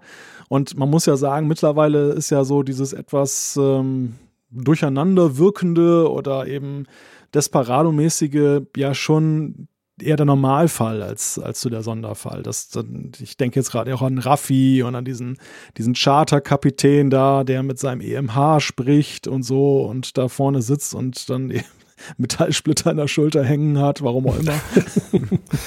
ja, und dabei irgendwie auch nicht, nicht wirklich sonderlich viel Schmerzen empfindet. das ist schon etwas äh, bizarr. Was willst du machen, wenn du betrunken bist? Wie, wie, wie, wie, findet ihr überhaupt diesen Kunstgriff, dass an einer Stelle gesagt wird, da, da, wird Picard ja Gott sei Dank zumindest mal gefragt, warum er sich eigentlich jetzt nicht seine alte Crew wieder zusammenstellt aus TNG-Zeiten. Mhm. Und er, er, antwortet ja so sinngemäß von wegen, ja, das macht er deshalb, weil die so loyal sind, die könnten nicht Nein sagen. Das ist natürlich eine sehr ja. lustige Antwort. Das, mm. aber ist auch ein Kunstgriff eigentlich, weil man musste irgendwie erwähnen, dass, das, dass die halt da sind noch, aber auf der anderen Seite, man musste ja eine Brücke finden, dass man die nicht alle wieder zurückholt, damit kein Altersheim auf Reisen geht, oder? Wahrscheinlich wären die auch zu teuer gewesen. Wie bei Star Trek 6. äh, war aber eigentlich eine ganz coole Idee. Denn es wäre ja schon naheliegend, dass er halt alle wieder zusammentrommelt. Die meisten sind ja auch noch ein bisschen jünger, da wäre es durchaus plausibel, dass die noch im aktiven Dienst bei der Sternenflotte sind. Und das heißt, anders als PK haben die wahrscheinlich eine ganze Menge zu verlieren. Äh, einen Rang, ein Kommando, äh, was weiß ich, ihre Pensionsansprüche. Ach nee, Moment, Geld gibt es ja nicht mehr. also die Idee fand ich durchaus ganz gut. Ja, weiß man nicht, ne? Es gibt ja so einiges wieder. Es gibt ja auch Fernsehsender, so eine Art CNN der Galaxie. Stimmt. Ähm, ich bin mir relativ ja, sicher. Ja, aber Moment, die, die also das, das finde ich jetzt tatsächlich so ein, äh, das war tatsächlich schlecht, denn äh, für mich ist ja, wie ich gerade sagte, PKs Motivation, dass er einem Freund helfen will oder einem verstorbenen Freund helfen will. Und Data war genauso Freund von Jordi oder ähm, äh, Riker, Troy, ähm, und so weiter. Deswegen ähm, finde ich es tatsächlich schade, weil wenn ne, die Motivation ist, ein mögliches Kind von äh, Data zu retten und dann den Leuten nicht Bescheid zu sagen, ich meine, die scheißen noch da drauf. Also wenn man sich äh, Star Trek 9 anguckt, äh, die halten ja schon alle zusammen. Äh, das war der große Aufstand. Und das ist ja genau der Punkt. Dass, ähm, dass sie drauf scheißen würden und ohne mit der Wimper zu zucken sofort sagen würden, ja, Captain, selbstverständlich helfen wir Ihnen. Oder Admiral. Also ich fand schon, schon ein bisschen nachvollziehbar. Ja, aber das ist doch dämlich von PK, die nicht einzuspannen. oh, ich, ich höre Kontroverse, wunderbar. ja, ja, ich, ich, ich kann, kann, das ist interessant. Ich, erst konnte ich nur Jans äh, Position nachvollziehen, aber Thorstens Ge Gedankengang kommt mir jetzt auch irgendwie ähm, So, do, do, oder äh, finde ich jetzt irgendwie nachvollziehbar. Also ich, ja, es ist tatsächlich irgendwo zwischen diesen beiden Positionen. Wir wissen natürlich ja noch nicht, wie Picards Verhältnis zur Ex-Crew tatsächlich ist. Denn wir haben ja auch gesehen, zum Beispiel jetzt mit der Raffi, die ja dann noch eingeführt wurde, dass er ja dann nach dieser, ja, aufs alten Teil Versetzungsgeschichte ja sich wohl auch bei ihr zum Beispiel sehr lange nicht gemeldet hat. Und wir wissen ja nicht, wie aktiv ist der Kontakt jetzt noch zu den anderen. Also hat man sich auch vielleicht ein wenig auseinandergelebt angesichts dieser Geschehnisse, die es da gegeben hat. Möglich. Äh, es gab ja zumindest im Trailer schon eine Szene, wo Riker auftaucht. Also das heißt, den werden wir ja sicherlich irgendwann sehen. Hoffentlich nicht nur in einer Erinnerung oder einem Rückblick. Naja, sah ja schon nicht mehr so taufrisch aus. Wäre wär wohl witzig, wenn Riker gefragt wird, ob er auf Nummer 1 aufpasst. Nummer 1 kümmern sie sich um Nummer 1. genau. Ja, genau, der muss ja auch irgendwo bleiben. Naja, da haben wir ja die Romulaner, die sich wahrscheinlich um Nummer 1 kümmern. Ja, ist jetzt die Frage, welchen Nummer 1? Dass wir das ja mal sagen dürfen, dass die Nummer 1, dass die, dass die Romulaner sich um Nummer 1 kümmern. Äh, einen hätte ich noch zu den Schauspielern, nämlich der Captain Rios, da bei diesem, äh, auf seinem kleinen Raumschiff da. Ähm, den Schauspieler hatte ich kürzlich in der Serie namens Salvation gesehen. Da hat er die Hauptrolle. Und der ist ziemlich cool. Ähm, und der hat da ja auch ja so mm, anderthalb Rollen, die er da spielt. Also sich und irgendwie das äh, Hologramm, das auf ihm basiert, aber eine völlig andere Persönlichkeit hat. Äh, und auch in Salvation gab es also ein paar Szenen, wo er mal eine andere Rolle gespielt hat. Äh, der Schauspieler ist also echt richtig cool. Ähm, und ich glaube, der ist echt ein Glücksgriff in der Serie. Ja, ich wollte jetzt auch gar nicht so schnell eigentlich aus dem Charaktere-Thema ausbrechen, denn ich finde, über Raffi müssen wir auch noch unbedingt mhm. sprechen, oder? Ja, das stimmt. Was sagt ihr zu Raffi? Ähm, das, also bei Raffi finde ich, ist es so ein, äh, so ein ganz klassischer Hollywood-Kunstgriff wir lernen jemanden kennen, der ganz lange irgendwie keinen Kontakt hatte und deswegen jetzt irgendwie ultra sauer ist und innerhalb von drei Minuten beschließt, naja gut, aber wenn es so ist, dann komme ich jetzt doch mit. Ah, die Geschichte haben wir schon so oft gehört. Nicht nur in Star Trek. Den Kunstgriff finde ich einfach echt langweilig. Ja, wobei lustig, dass man sie in Vasquez Rockstar jetzt mit ihrem Wohnwagen oder was das ist, da versetzt hat. Denn das ist ja wohl wirklich in der Gegenwart auch ein Drehort häufig gewesen für Star Trek mhm. da in, in der Gegend. Ja. Also das ist ah. auch wieder so eine lustige Anspielung, die nur Insider wissen können. Als ich dann die Einblendung sah, musste ich doch ein bisschen schmunzeln. Aber ja, ich gebe dir recht, Jan, und ich finde, es ist auch schon, sie, sie wirkt auf mich sehr überzeichnet. Ne? Sie ist so ein bisschen dieses, dieser Genius, der dann halt auch dann sofort sich vor Monitore setzt. Ich weiß übrigens nicht, wo, wo das eine Weiterentwicklung ist, dass man durch die Monitore durchgucken kann in Zukunft. Das würde mich eher irritieren, ja. als dass mir das nützt, aber ist egal auch diese Displays, ne, wo die dann so, so eine Art Kommunikator und wie so ein Fächer ist das so drauf und irgendwie guckt es so halb 3D-mäßig raus, aber irgendwie ist es auch transparent. Naja, Kommunikationsmittel der Zukunft, ich bin doch ganz froh, dass wir die der Gegenwart haben. ja.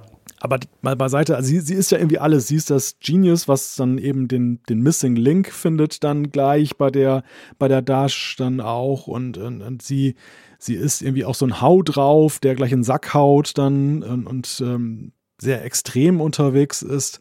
Also ich weiß noch nicht, ob ich diesen Charakter mag. Irgendwie, klar, bringt sie Farbe rein. Sie ist, glaube ich, die, der krasseste Charakter von allen momentan in der Serie.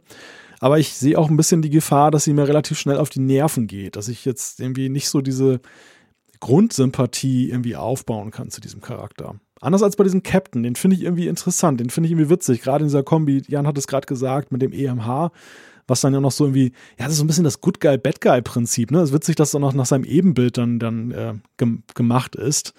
Und ähm, der eine ist immer so nett und so weiter und ach, herzlich willkommen und der andere ist halt so das Raubein. Ja, und ihr habt den Piloten noch nicht kennengelernt. ja, genau.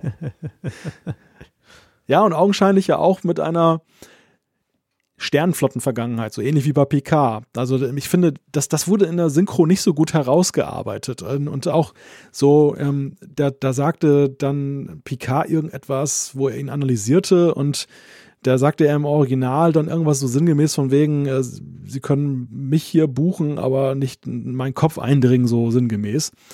Und im, im, Deutschen hatte man das sehr, ja, anders ausgedrückt. Also so, dass man es nicht mehr so, so schön im Sinn erkennen konnte. Mhm. Das ist meine Sache so irgendwie von wegen, aber es war nicht so dieses von wegen, dass das. Ich fand im Original kam mehr raus, dass Picard halt so jemand ist, der auch hinter die Kulisse der Leute guckt. Mhm, ja, das stimmt. Wobei, keine Ahnung, wie es auf Deutsch übersetzt wurde, aber so hatte ich es auch verstanden. Ja, aber das war trotzdem ganz interessant. Also ich meine, wenn man sich das jetzt, das Mögliche auf dem Schiff dann anguckt, wir haben halt den, ähm, den emotionalen, ähm, äh, ich will schon fast sagen, äh, Han Solo-Typen, äh, der das Ding halt steuert und der Pilot ist. Äh, wir haben die völlig unkonventionelle, ähm, wir haben den Wissenschaftsnerd äh, dann an Bord. Also eigentlich ist das dann doch irgendwie eine Stereotype Kombi, aber ich freue mich drauf. Also ich glaube, das verspricht ein bisschen Potenzial und bis jetzt, wie gesagt, ich bin da positiv überrascht. Freut mich, dass man, ähm, äh, dass man so sozusagen Picards Crew wieder zusammenzieht, ähm, weil das war tatsächlich auch eine der Stärke von Picard, die einzelnen ähm, vielleicht nicht so überzeichneten Charaktere, wie wir sie bei TNG hatten, äh, zu ihrem Vorteil zu nutzen, dann im Team. Ähm, äh, die Stärke rauszuziehen, weil die Stärke äh, von der Enterprise D und der Crew war nicht die, äh, die Summe der Teile, sondern das große Ganze, was Picard dann orchestriert hat, als, Malta hat das gerade gesagt, sozusagen als, als Präsident, so ganz präsidial. Und das war, das war schon toll irgendwie, ja. Das stimmt, gut gesagt. Wir sehen jetzt ja so schon nach drei Folgen relativ klar, was die Erde angeht und die Sternenflotte. Es hat sich ja doch jetzt dann geschärft, das Profil womit wir es da zu tun haben. Was, wie ich finde, so der rätselhafteste Schauplatz dieser Serie bislang noch ist, das ist ja dieses, äh, ja, ehemalige romulanische Schiff, das Artefakt, wie sie es ja nennen. Mal, mal so ganz dumm gefragt, vielleicht seht ihr mehr als ich, aber wisst ihr, was da eigentlich überhaupt passiert? Was, was ist denn da eigentlich los? Äh, keine Ahnung. Die nehmen die Borg auseinander, weil sie ähm, halt die Technologie erforschen wollen, weil sie vielleicht ja, Waffen suchen wollen, irgendwas über die Borg mehr erfahren. Ähm, also man sieht ja tatsächlich in der einen Szene auf diesem Seziertisch, wo ja ganz behutsam die Komponenten entfernt werden. Man hat sehr viele Wissenschaftler da. Man will das Ding bis auf ja, seine Grundfesten erforschen und da Erkenntnisse gewinnen. Aber warum? Wer, wer ist da? Wer steckt dahinter? Äh, für mich sieht es ja so ein bisschen so aus, als wenn sie das Ding auch wieder zusammensetzen wollten oder würden. Ähm, und da ja Stück für Stück dran arbeiten. Ähm, könnte ich mich täuschen, aber ja, ist so mein Eindruck. Ähm, ja, dachte ich auch im ersten Moment, aber dann gab es ja diese Szene, wo sie dann ja, ja sozusagen die Borg dann renaturieren, mhm. also wo sie denen die Komponenten abnehmen und ja jetzt nicht dann in Kauf nehmen, dass die Drohne danach dann, was ja normalerweise bei Borg der Fall ist, eben tot ist, sondern ja Anstrengungen unternommen werden, diese Personen, sage ich jetzt mal, es sind ja verschiedene Spezies, dann, dann wieder auf die Reihe zu kriegen, also zu, zu wiederzubeleben, auch, auch ja, aus diesem Kollektivverstand rauszuholen. Das ist ja vor allem diese Szene, wo eben diese Romulaner, die angeblich ersten und einzigen Romulaner, die von Borg äh, irgendwie assimiliert wurden, die dann halt alle so ein bisschen gaga sind und äh, wo halt die Frage ist, wie, wie kriegt man die wieder hin? Naja, die Romulaner waren ja eigentlich noch nie ganz besonders große Menschenfreunde, um es jetzt mal so zu sagen. Oder Freunde anderer Spezies. Ähm, das heißt, ich würde Ihnen schon unterstellen, dass Sie da sehr egoistische Motive äh, verfolgen. Und seit der Explosion Ihrer Sonne sind Sie ja nun offensichtlich auch irgendwie fürchterlich übers Universum verstreut und ähm, es gab da wahrscheinlich fürchterlich viele Tote. Ähm, die leben jetzt in diversen Kolonien äh, so ein Borgwürfel wäre natürlich schon eine Möglichkeit, äh, eben auch wieder Macht zu projizieren. Ja. Sag ja. Ja, das stimmt. Also die, die vielleicht, das Ding wollen sie erforschen, auseinandernehmen, Waffen finden, ja. Ich, ich meine, ist ja spannend. Also wir müssen ja auch nur mal, noch mal genau in Voyager reingucken. Das ist ja auch so ein bisschen Vorsprung, den die Föderation hatte, tatsächlich durch Voyager, was die alles äh, erforscht haben. Okay, nicht zuletzt durch Seven, aber ähm, das wird ja auch tatsächlich schon ähm, äh, bei Voyager in der, in der vierten Staffel angedeutet, welche Möglichkeiten die Technologie bietet. Ähm, wenn ich nur an die Borg-Nanosonden denke. Und äh, das sehen wir hier, wie akribisch die Romulaner vorgehen. Und ich kann mir durchaus vorstellen, dass das eine Splittergruppe ist, eine Tal Shiar-Gruppe ist, die sagt, äh, wir drehen das Ding auf links, bis wir äh, die Superwaffe finden. Oder bis wir die doch vielleicht unter unserer Kontrolle haben und dann in so einem fertigen Kubus, dann ja, bin ich aber gern woanders, wenn die Romulaner drin sitzen am Ruder. aber ist das jetzt eigentlich so ein ultra-Geheimprojekt, von dem niemand weiß? Denn es sieht ja so aus, dass die Menschen, also Leute wie Soji, auch wenn sie eigentlich ein Android ist, ähm, dass die ja offensichtlich vollkommen freiwillig da arbeiten. Ja, ja, das stimmt. Also die Frage, im ersten Moment schien sie mir ja so auch so eine Art Bad Guy zu sein, so dass das Ebenbild ihrer Schwester zwar, aber eben die, ähm, die Böse von den beiden, die dann halt so schlimme Dinge macht, so als so eine Art Söldnerin. Aber zunehmend habe ich den Eindruck, dass sie da tatsächlich ja eher so die Wissenschaftlerin ist, die das jetzt aus Interesse genau. an der Sache mhm. betreibt und jetzt gar nicht mal um eine schnelle Mark zu machen oder irgendwie den Romulanern da besonders weiterzuhelfen. Interessant übrigens ja die Wende, die das auch nimmt. Nicht nur, dass sie ja jetzt so langsam stutzig wird, was ihre Schwester angeht und auch so sich selber reflektiert, sondern ja auch, ähm, wie dann augenscheinlich von diesen Romulanern, die da wieder von den Borg zurückgeholt wurden, dann irgendwelche Dinge in ihr gesehen werden, mit, mit Blick auf ihre Schwester. Also das, das finde ich ist ja auch noch eine sehr geheimnisvolle Kiste. Ja, in der Tat. Also da bleibt abzuwarten, was uns die Serie für eine Lösung, für eine Aufklärung kredenzt. Ja, plus das Zusammenspiel äh, mit dem Spion. Also äh, nicht nur, dass es da im wahrsten Sinne des Wortes knistert, sondern das Spiel der beiden gibt ja auch Rätsel auf. Also ich meine, klar, sie sagt ja auch irgendwann mal, mm, der ist ganz gut aussehend. Also sie hat ja erst ähm, ja irgendeine so soziale Bindung, also oder sexuelle Anziehung äh, spürt sie da. Die landen ja auch in der Kiste, aber äh, da steckt ja mehr hinter, wie wir ja dann wissen. Und das macht es dann doch spannend zu sehen, wie da die Zusammenhänge ist. Sie sagt ja auch, hm, äh, du hast für diesen Bereich gar keinen Zugang, äh, glaube ich, ganz am Anfang, aber trotzdem äh, taucht er ja dann da auf. Deswegen ähm, auch hier äh, bleibt spannend. Also sie scheint auch voll funktionsfähig zu sein, so wie Delta. Stimmt. da hat aber einer die erste Staffel sehr genau gesehen. mit, mit, mit wem ging es denn da in die Kiste? Tascha Ja. Kleines Trivia. Ja, Ta Tascha Ja. Und wie? in, in dem Tascha ja an, in dieser, in dieser äh, Türfront stand und den damals an der Uniform hatte man noch diesen Reißverschluss vorne. Dann hat die den Reißverschluss so runtergelassen und da fiel auf, unter diesem Pyjama, ja, hatten die ja nix. Da war ja, da war ja noch nicht mal ein Unterhemd drunter. Also, das waren damals arme Zeiten in der ersten Staffel. Ich kann euch sagen, erst 100% Polyester und dann das. Das hat die sich extra vor der Szene ausgezogen, um äh, Data zu bezürzen. Ja. Genau, da gibt es schon so Sternflottenfunktionsunterwäsche oder so. ja, aber jetzt, aber jetzt mal ernsthaft, ne? Äh, das ist auch äh, Sternflottenkleidung im Wandel der Zeit. Äh, erste Staffel TNG, die, die Polyester-Pyjamas, schön hauteng und nachher liefen die da rum mit, mit Weste und so einem Wollunterhemd in dieser, wo das dann bunt war, die, dieser grauen, aufgeplusterten Uniform. Also, das hm. Temperatur auch mal geändert. 10 Grad. Ja. So, wir schweifen ab, sorry. Das war ja im Wesentlichen nur Picard, ähm, weil Patrick Stewart das, glaube ich, so saumäßig unbequem fand. Die anderen haben ja im Wesentlichen die alten Klamotten behalten. Ja, ich meinte nachher in den Filmen hat man ja nochmal denen eine neue Uniform spendiert. Ach so, ja, ja okay. Irgendwie so ein, so ein, so ein ja, das stimmt. Aber wir schweifen ab, sorry. Ja, das, Uni das, das Uniformthema, das, das gibt, glaube ich, genug Stoff einen eigenen Trackcast, wenn man alleine dann noch die Mixturen in Generations sieht, dann die Konversion zum Deep Space Nine und Voyager Outfit, dann wiederum zu dem der Filme und naja, auch ganz allgemein könnte man jetzt vortrefflich dann da, sich darüber unterhalten und diskutieren über die Frage dieser Strampelanzüge, die irgendwie Arbeitsanzug und Uniform gleichzeitig waren. und das dann noch verglichen ja, mit, der, ist ein großes mit Thema. der Classic-Serie und den ersten Film, wo wieder alles oh. anders war. Ja. Ja, wir müssen das diplomatisch abwürgen jetzt. Malte, du hast einen guten Versuch gemacht, ja. Aber wir waren ja gerade bei einem, bei einem ganz interessanten Thema, nämlich äh, bei Soji und der Frage, äh, was wollen die Romulaner eigentlich von ihr? Und äh, wer sind eigentlich die Romulaner? Also irgendwie sehen wir ja auch nur, äh, sind die eigentlich Geschwister oder Liebhaber? Ich glaube Geschwister, oder? Ja, Geschwister sind die, glaube ich. Sie sprechen sie immer mit Bruder und Schwester an.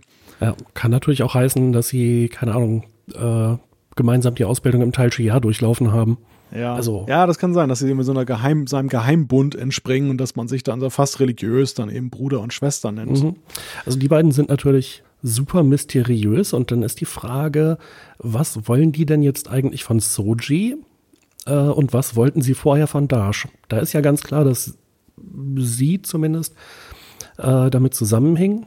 Äh, bei der Sternenflotte ist sie ja offensichtlich irgendwie undercover als äh, Lieutenant, glaube ich, Rizzo oder Rizzo. Ähm, die steckten ja hinter diesem Angriff auf Dash und irgendwas wollten sie ja von ihr.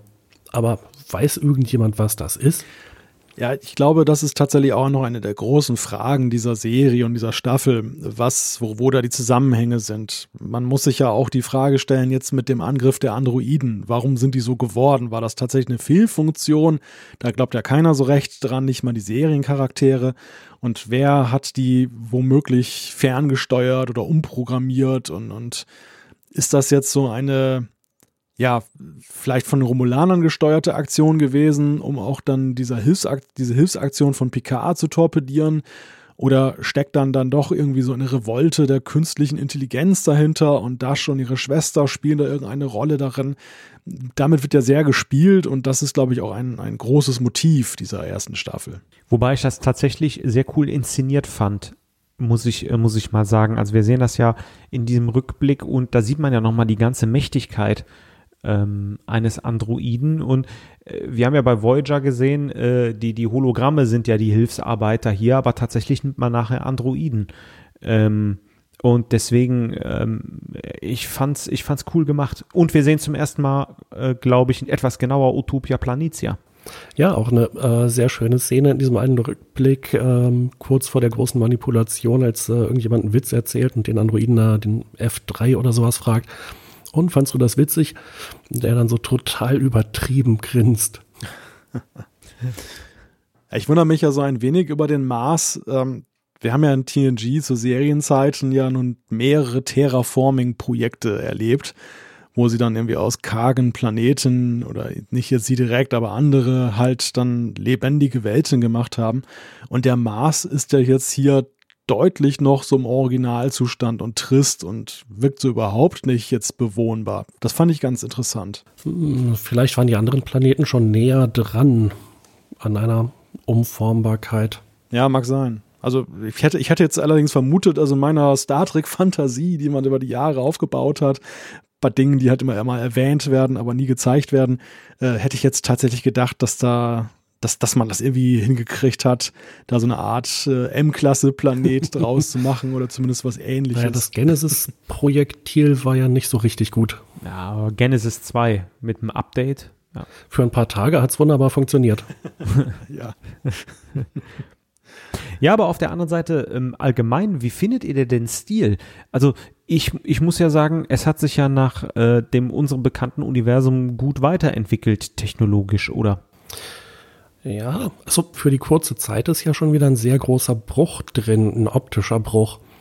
Ähm, das hätte nicht unbedingt Not getan. Andererseits haben sie viele Sachen gemacht, die ich echt cool finde. Äh, dass es halt irgendwie immer noch so Kurzstreckentransporter gibt, so irgendwie fliegende Busse. Und für längere Strecken, dann nimmt man aber halt schon den, quasi den Transporter. Und dann mal eben von Frankreich nach San Francisco und wieder zurück. Das ist ja dann kein Thema, kein Akt mehr. Ja, auch dieses Portal oder diese Portale, die dann halt dann zum Beispiel vor der Sternenflottenzentrale stehen, wo man einfach so durchgeht, wo man also nicht jedes Mal sagen muss, beame, beame mich hier und dorthin, sondern augenscheinlich sind das wohl so Shortlinks, dass man dann irgendwie zu irgendeinem anderen Ort kommt, die, wo man halt hin muss. Das finde ich auch ganz interessant. Also wir sehen ja hier viel mehr von diesem Leben auf der Erde und wie die Erde sich darstellt. Das sind nicht mehr diese Matt-Paintings dann aus der Serie, sondern es ist ja wirklich dann mit Leben erfüllt. Ja, und natürlich, wie das halt so ist, ne, also modernere SFX ermöglicht halt viele Dinge, aber der, der Bruch entsteht schon fast automatisch, weil natürlich die, die Möglichkeiten wollen benutzt werden und dann ist so der, der Bruch nahezu inbegriffen, da der die, die Zukunft ja aus heutiger Sicht auch jetzt anders zu denken ist als eben aus TNG-Zeiten, wo da die Zukunft ja schon manchmal hinter dem ist, was wir heute Gegenwart nennen. ja, klar. Also ja, aber ich war auch auf der einen Seite ganz, ja, ich war aber auch auf der einen Seite ganz froh, nicht mehr das L-Cars äh, äh, zu sehen und die ganzen Pastelltöne äh, da auf dem Teppich. Also das hat mich gefreut. Trotzdem gab es mit Fanservice äh, tatsächlich mal als Data das Gemälde waren, die äh, malt die TNG äh, Uniform da zu sehen. Und auch Picards äh, Kommunikator ist, glaube ich, der mit dem Stil aus Generations, deswegen, ähm, den er da rausholt, um Raffi zu kontaktieren. Ähm, ja, also ähm, das fand ich ganz gut, ja. Ja, insgesamt, sie haben sich schon, haben sich Mühe gegeben, äh, eine Menge Anspielungen reinzubringen. Aber so ähnlich wie bei Discovery habe ich den Eindruck, dass man schon auch sagt, das soll modern aussehen und wir nehmen auch bestimmte Brüche einfach mal in Kauf. Ja, das sehe ich auch so. Also die Autoren oder die, die, die Designer nehmen sich schon gewisse kreative Freiheiten heraus, wo sie, glaube ich, auch wissen, dass es jetzt definitiv ein Bruch ist. Also sie wollen nicht Kanon sein um jeden Preis, denn sie, sie wissen, das könnte dann auch einfach langweilig aussehen oder beraubt ihnen so jegliche Kreativität. Aber ich finde es auch in dem Maße, wie sie es bislang tun, noch einigermaßen in Ordnung. Es gibt so ein paar Punkte, wo ich dann schon manchmal ein bisschen schlucken muss und denke, hm, ja, hätte man vielleicht auch anders und besser machen können. Aber ich habe jetzt hier noch nicht so diesen Megabruch gesehen, wo ich wirklich sage, das geht aber gar nicht. Ich schalte das sofort ab. So, das, das habe ich hier noch an der Stelle noch nicht gesehen. Man lebt natürlich immer ein wenig mit dem Risiko. Also ich muss ganz ehrlich sagen, mit diesem Fernsehen, diesem Fernsehinterview und dann geht Dash da an so einem Laden vorbei oder was das ist und da steht so ein Fernseher noch im Schaufenster. Das fand ich schon ziemlich abgefahren. Also das, das ist irgendwie, ja, also die TNG-Zukunft kann man ja auch kritisch sehen. Unterhaltung besteht darin, sich in 10 vorne ein Klassikkonzert anzuhören und äh, Parissa Squares zu spielen im Holodeck. War schon ziemlich einseitig. Und Schachspielen, dieses komische 3D-Schach, war schon eine ziemlich langweilige Zukunftsvision. Aber auf der anderen Seite, also die, die Medien hatten wir zwar in Generations, aber nur in der Kirk-Zukunft. Und in der TNG-Zukunft weiß man ja gar nicht so richtig Medien. Gibt es eigentlich noch irgendeine Art von Information? Oder sind die alle so friedlich gestimmt, dass sie das nicht mehr brauchen, weil es keine Konflikte gibt, muss man auch keine Neuigkeiten mehr lesen. Dann gibt es da Jake Sisko, der dann plötzlich doch Berichterstatter wird und Schriftsteller. Ja, das ist schon, also TNG und Deep Space Nine haben sich da immer so ein bisschen herumlaviert um das Thema und, und hier greift man das recht offensiv auf. Ist erstmal befremdlich, da man ja nun wirklich keinen Nachrichtensender des 24. Jahrhunderts bislang, bislang kannte. Ich habe übrigens gerade versucht, Parisa Squares zu googeln im Hintergrund. Ähm, ist mir nicht gelungen, aber da muss ich jetzt schon echt schmunzeln. Ja. Aber diese Geschichte mit Nachrichtensender und ja, Geschichte umdeuten, mm, das ist schon auch relativ deutlich nicht unbedingt eine Kritik, aber eine Anspielung an das Medienzeitalter, das wir im Moment haben, oder? Ja, eindeutig. Ja. Eindeutig. Das kann man auch, glaube ich, noch besser verstehen, wenn man jetzt mit äh, den Dingen in Amerika vertraut ist, so, also ich sage nur Fox News und, und so, dann, das geht schon sehr klar in diese Richtung, wieder ein Interview halt so ein wenig in eine Richtung gedreht wird, dass dann Absprachen nicht eingehalten werden, worum es gehen soll und so und dann, dass dann so ein Skandal entsteht, dass Picard dann auch verbrannt ist bei der Sternenflotte und nicht mal mehr ein kleines Minischiff bekommt. Mhm. Da, da ist man schon, glaube ich, mit dem Zaunfall unterwegs. Ja, mit dem Laternenpfahl. oder, oder, mit dieser komischen Raumstation, die da, oder was das, so eine Orbitalstation, die fand ich auch irgendwie ganz interessant anzusehen ähm, beim Daystrom-Institut in Japan. Da ist auch dieser Pilz im Hintergrund, dieses pilzförmige ja, Gebilde, was da mal zu sehen ist. Wo ich nicht so richtig weiß, ist das irgendwie in, in höheren Sphären oder steckt das irgendwie im Meeresboden drin? Das ist mir noch nicht so ganz klar. Hm, künstlerische Freiheit. genau. Vielleicht erfahren wir es ja noch. Ja. Ähm, aber wo wir gerade beim Thema Medien und Medienkritik waren, ähm, die Sternenflotte war ja die meiste Zeit über in Star Trek immer irgendwie so ein sehr weises, ähm, gutmütiges, gutgläubiges Gebilde. Und manchmal äh, wurden da so Brüche drin offensichtlich. Ähm, bei DS9, als es dann irgendwie um die Frage ging, haben wir Formwandler auf der Erde, wie tief sind wir eigentlich unterwandert? Ähm, bei Next Generation muss ich vor allem an die Folge Die Verschwörung denken, ja noch ganz früh äh, in der ersten Staffel. Da hat man den Eindruck, es reicht eigentlich, wenn man so drei, vier Leute in der obersten Etage der Sternenflotte austauscht und dann kontrolliert man im Prinzip die gesamte Sternenflotte. Jetzt hier bei Picard habe ich den Eindruck, das ist, hat sich wieder in diese Richtung zurückentwickelt, dass halt irgendwie so ganz wenige Leute ganz viel zu sagen haben, oder? Oder anders gesagt, ähm, als, äh, als Admiral Picard hätte er ja da hingehen können und äh, spricht da halt mit, ähm, mit einem Admiral und sagt, bitte setzt es mich wieder in Dienst. Und wenn er dann zu hören kriegt, nee, dann ähm, ja, geht halt zum nächsten Admiral, solange bis irgendjemand sagt, ach Mensch, mein guter alter Freund Jean-Luc, selbstverständlich. Ja. Ja, den, den, der, der Eindruck, der, der ja. täuscht nicht. Das, das stimmt schon. Ich finde, man sieht das auch sehr stark, wenn man diese ähm, Berentung von, von Picard eben hört, wo ja die Rede davon ist, dass das augenscheinlich ein Gremium war, dass das schien ja da eher ein politisch, nahezu politisch organisiertes Gremium zu sein, was mit Mehrheiten gearbeitet hat. Picard sagt ja da auch, dass er ja schon für die Rettungsmission irgendwie nur knapp äh, die Leute für sich gewinnen konnte und dann nach dem Vorfall ist dann halt die Mehrheit dann gekippt und hat sich völlig gegen ihn verschworen. Also augenscheinlich hat er nicht ein, ein einziger Admiral ihn da jetzt dann ins alten Teil versetzt, während ja diese, dieser Versuch, diese, diese Mission zu starten, jetzt alles so aussehen lässt, als wenn es ja nur dieser Admiral und der Commodore sind, die da das Sagen haben bei der Sternenflotte und sonst keiner, dass die sich von niemandem rechtfertigen müssen und haben dementsprechend noch ein leichtes Spiel dann untereinander auch ja dann ganz klar so eine Intrige zu spinnen gegen Picard. Mhm. Ja. Ja gut, wir wissen aber auch nicht, mit welchem Knalleffekt äh, Picard dann die Sternenflotte verlassen hat und äh, naja, vielleicht ist ja tatsächlich so ein bisschen äh, Persona non grata. Das kommt ja bei dem Interview auch noch äh, raus und er wird ja auch drauf, äh, drauf angesprochen.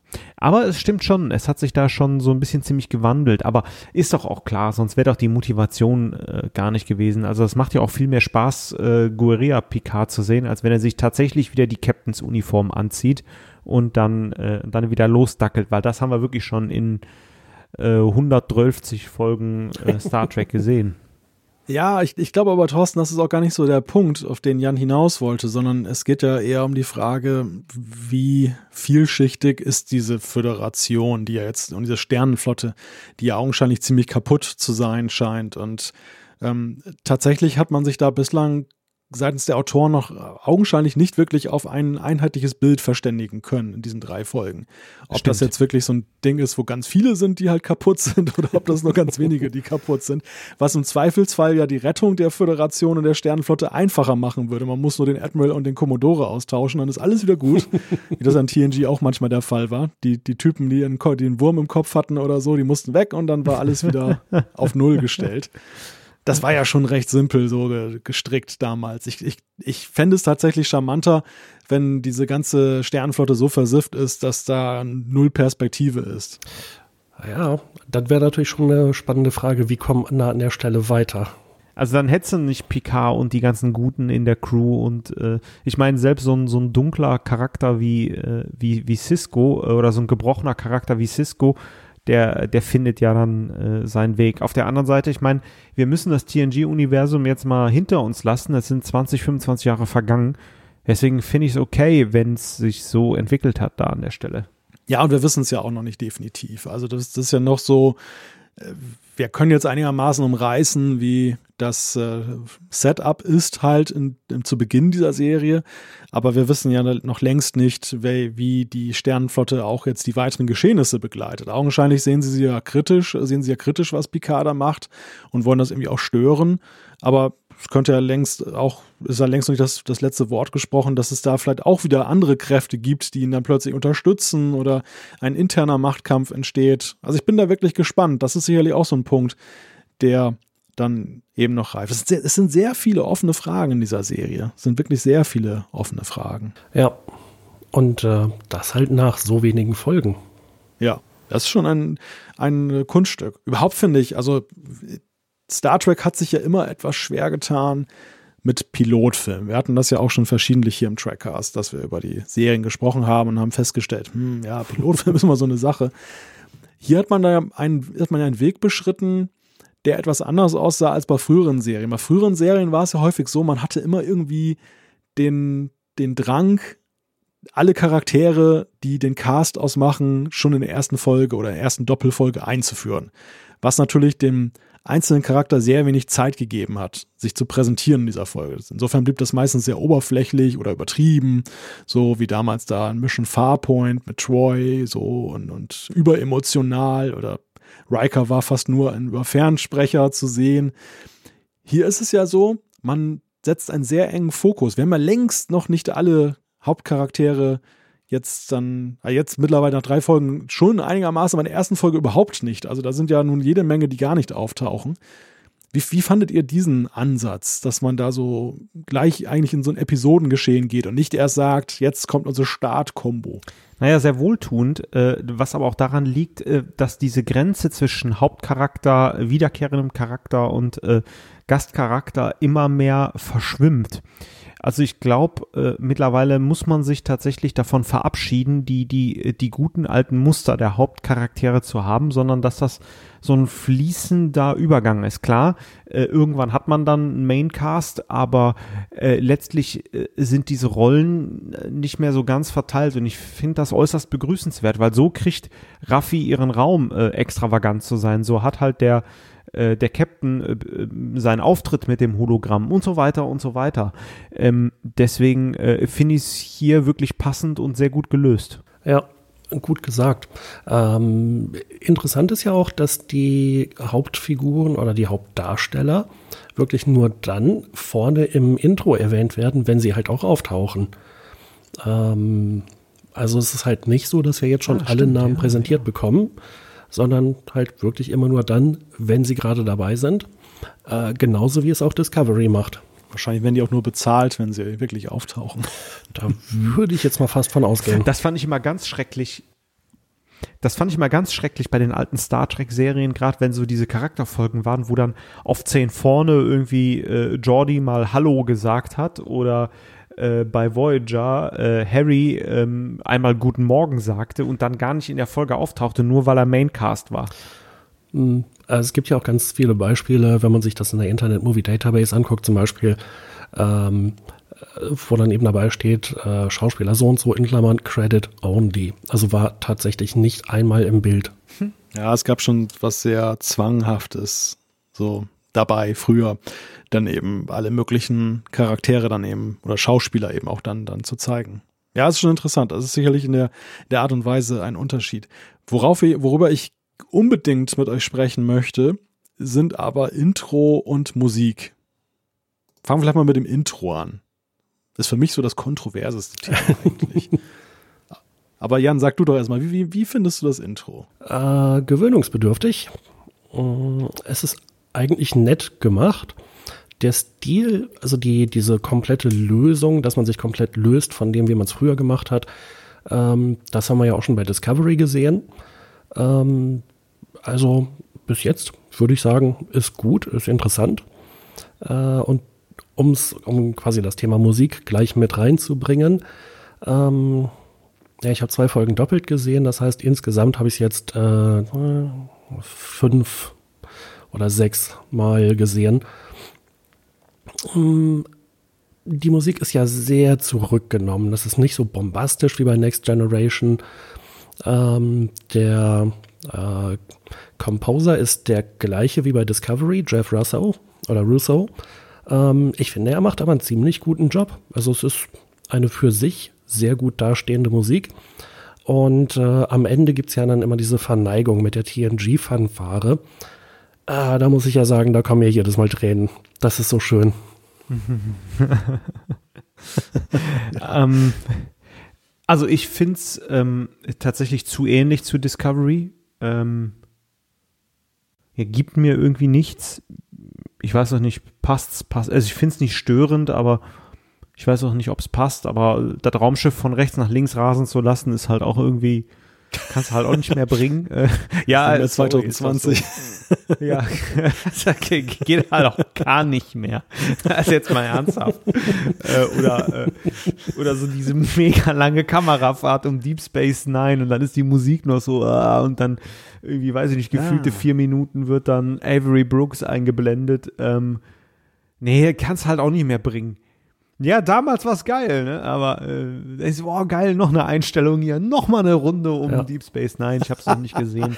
ähm, ja, aber äh, also wie gesagt, ähm, ich Jan hat das schon gesagt, wenn wenn so TNG-Klänge aufkommen, das ist dann schon, da wird's wird's warm ums Herz, aber sonst ist es mir zu ähm, zu stark wie bei Discovery. Aber wahrscheinlich muss man das heute so machen. Ich weiß nicht. Also meine Antwort fällt zweigeteilt aus. Ähm, das, das Intro, muss ich tatsächlich sagen, bin ich mittlerweile auf dem Trip, dass ich es überspringe. Was ich ganz selten mache bei Serien, dass ich mir das Intro schenke. Denn ähm, ich weiß nicht, ich werde damit nicht warm. Es ist, äh, die, diese, diese, diese Flötentöne, die ja auch die Musik ein wenig prägen rund um Picard, finde ich eigentlich ganz charmant. Es ist eine kleine Verneigung vor diesem Picard-Thema, was ja auch mit The Inner Light so eingeleitet wurde und seine, seine Figur dann fortan ja immer ein wenig, ja, musikalisch umrahmte.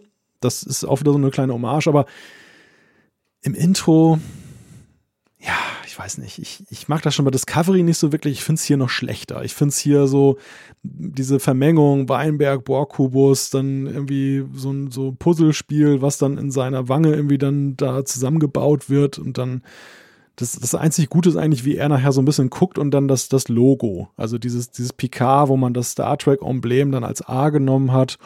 Diese Typografie, die finde ich schon so zusagend. Aber ich habe echt so meine, meine Probleme mit diesem Intro. Mit der Musik wiederum gar nicht. Also ich finde die Musik, die, die sagt mir eigentlich zu. Ich mag das Zurückgenommene. Ich mag auch diese wunderbaren äh, Antönungen von, von dem TNG-Thema, besonders in dieser Szene, wo er dann noch Engage sagt und dann fliegt das Raumschiff da weg und so. Das ist schon sehr schick. Also das, das wiederum ist eigentlich ähm, ja, besser gelungen, als ich es erwartet hätte. Und ja, ich, ich hätte mir eigentlich gewünscht, klar, also ihr habt schon recht und, und äh, mit, mit der Aussage, dass, dass, dass die 80er, 90er Jahre Intros aus heutiger Sicht definitiv nicht mehr zeitgemäß sind und ähm, dass, die, dass die jetzt auch vielleicht nicht so Megabombe waren. Ja. Wir, wir haben da halt bestimmte Assoziationen und Verknüpfungen aus unserer Jugend damit, aber wenn man das heute jemandem zeigen würde, würde er wahrscheinlich auch sagen, ihr habt doch nicht alle sowas toll zu finden. Ich hätte mir wirklich was ganz Schlichtes mal gewünscht. Na, schlicht ist es ja. Ein ganz zurückgenommenes äh, äh, Intro. Was denn konkret? Ganz kurz, ein ganz kurzes Intro. So gibt ja auch so Serien, da hat man wirklich nur so ein 10 Sekünder, wo dann das, das zum Beispiel das Logo oder der Schriftzug jetzt irgendwie in Szene gesetzt wird.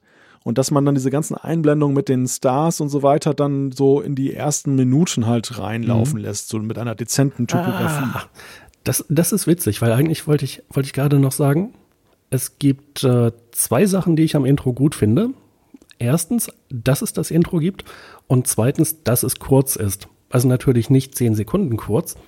Ähm, aber ich hasse das bei modernen Serien, wenn das Intro halt wirklich nur ein Fingerschnippen ist und man muss die ganzen Namen der Schauspieler lesen, während schon die Handlung läuft. Das geht mir total auf den Zeiger, äh, weil ich immer wieder merke, entweder ich habe mich auf die Schauspieler konzentriert oder auf die Handlung, aber beides gleichzeitig kriege ich nicht so richtig gut hin. Ähm, ich weiß, was du meinst, Malte. Ähm, meine Frau und ich haben jetzt zuletzt die sechste Staffel von Blacklist geguckt und da ist das Intro, weiß ich nicht, vier Sekunden. und das ist sogar noch cool gemacht und passt. Also, ähm, ja, das stört dann auch nicht. Ich bin allerdings auf Jans Seite. Ich schiel auch schon mal zu den Schauspielern und freue mich dann, wenn da ein Guest äh, Starring, Starring auftaucht, den ich kenne. Äh, da kriegst du dann wieder nur die Hälfte mit. Ne?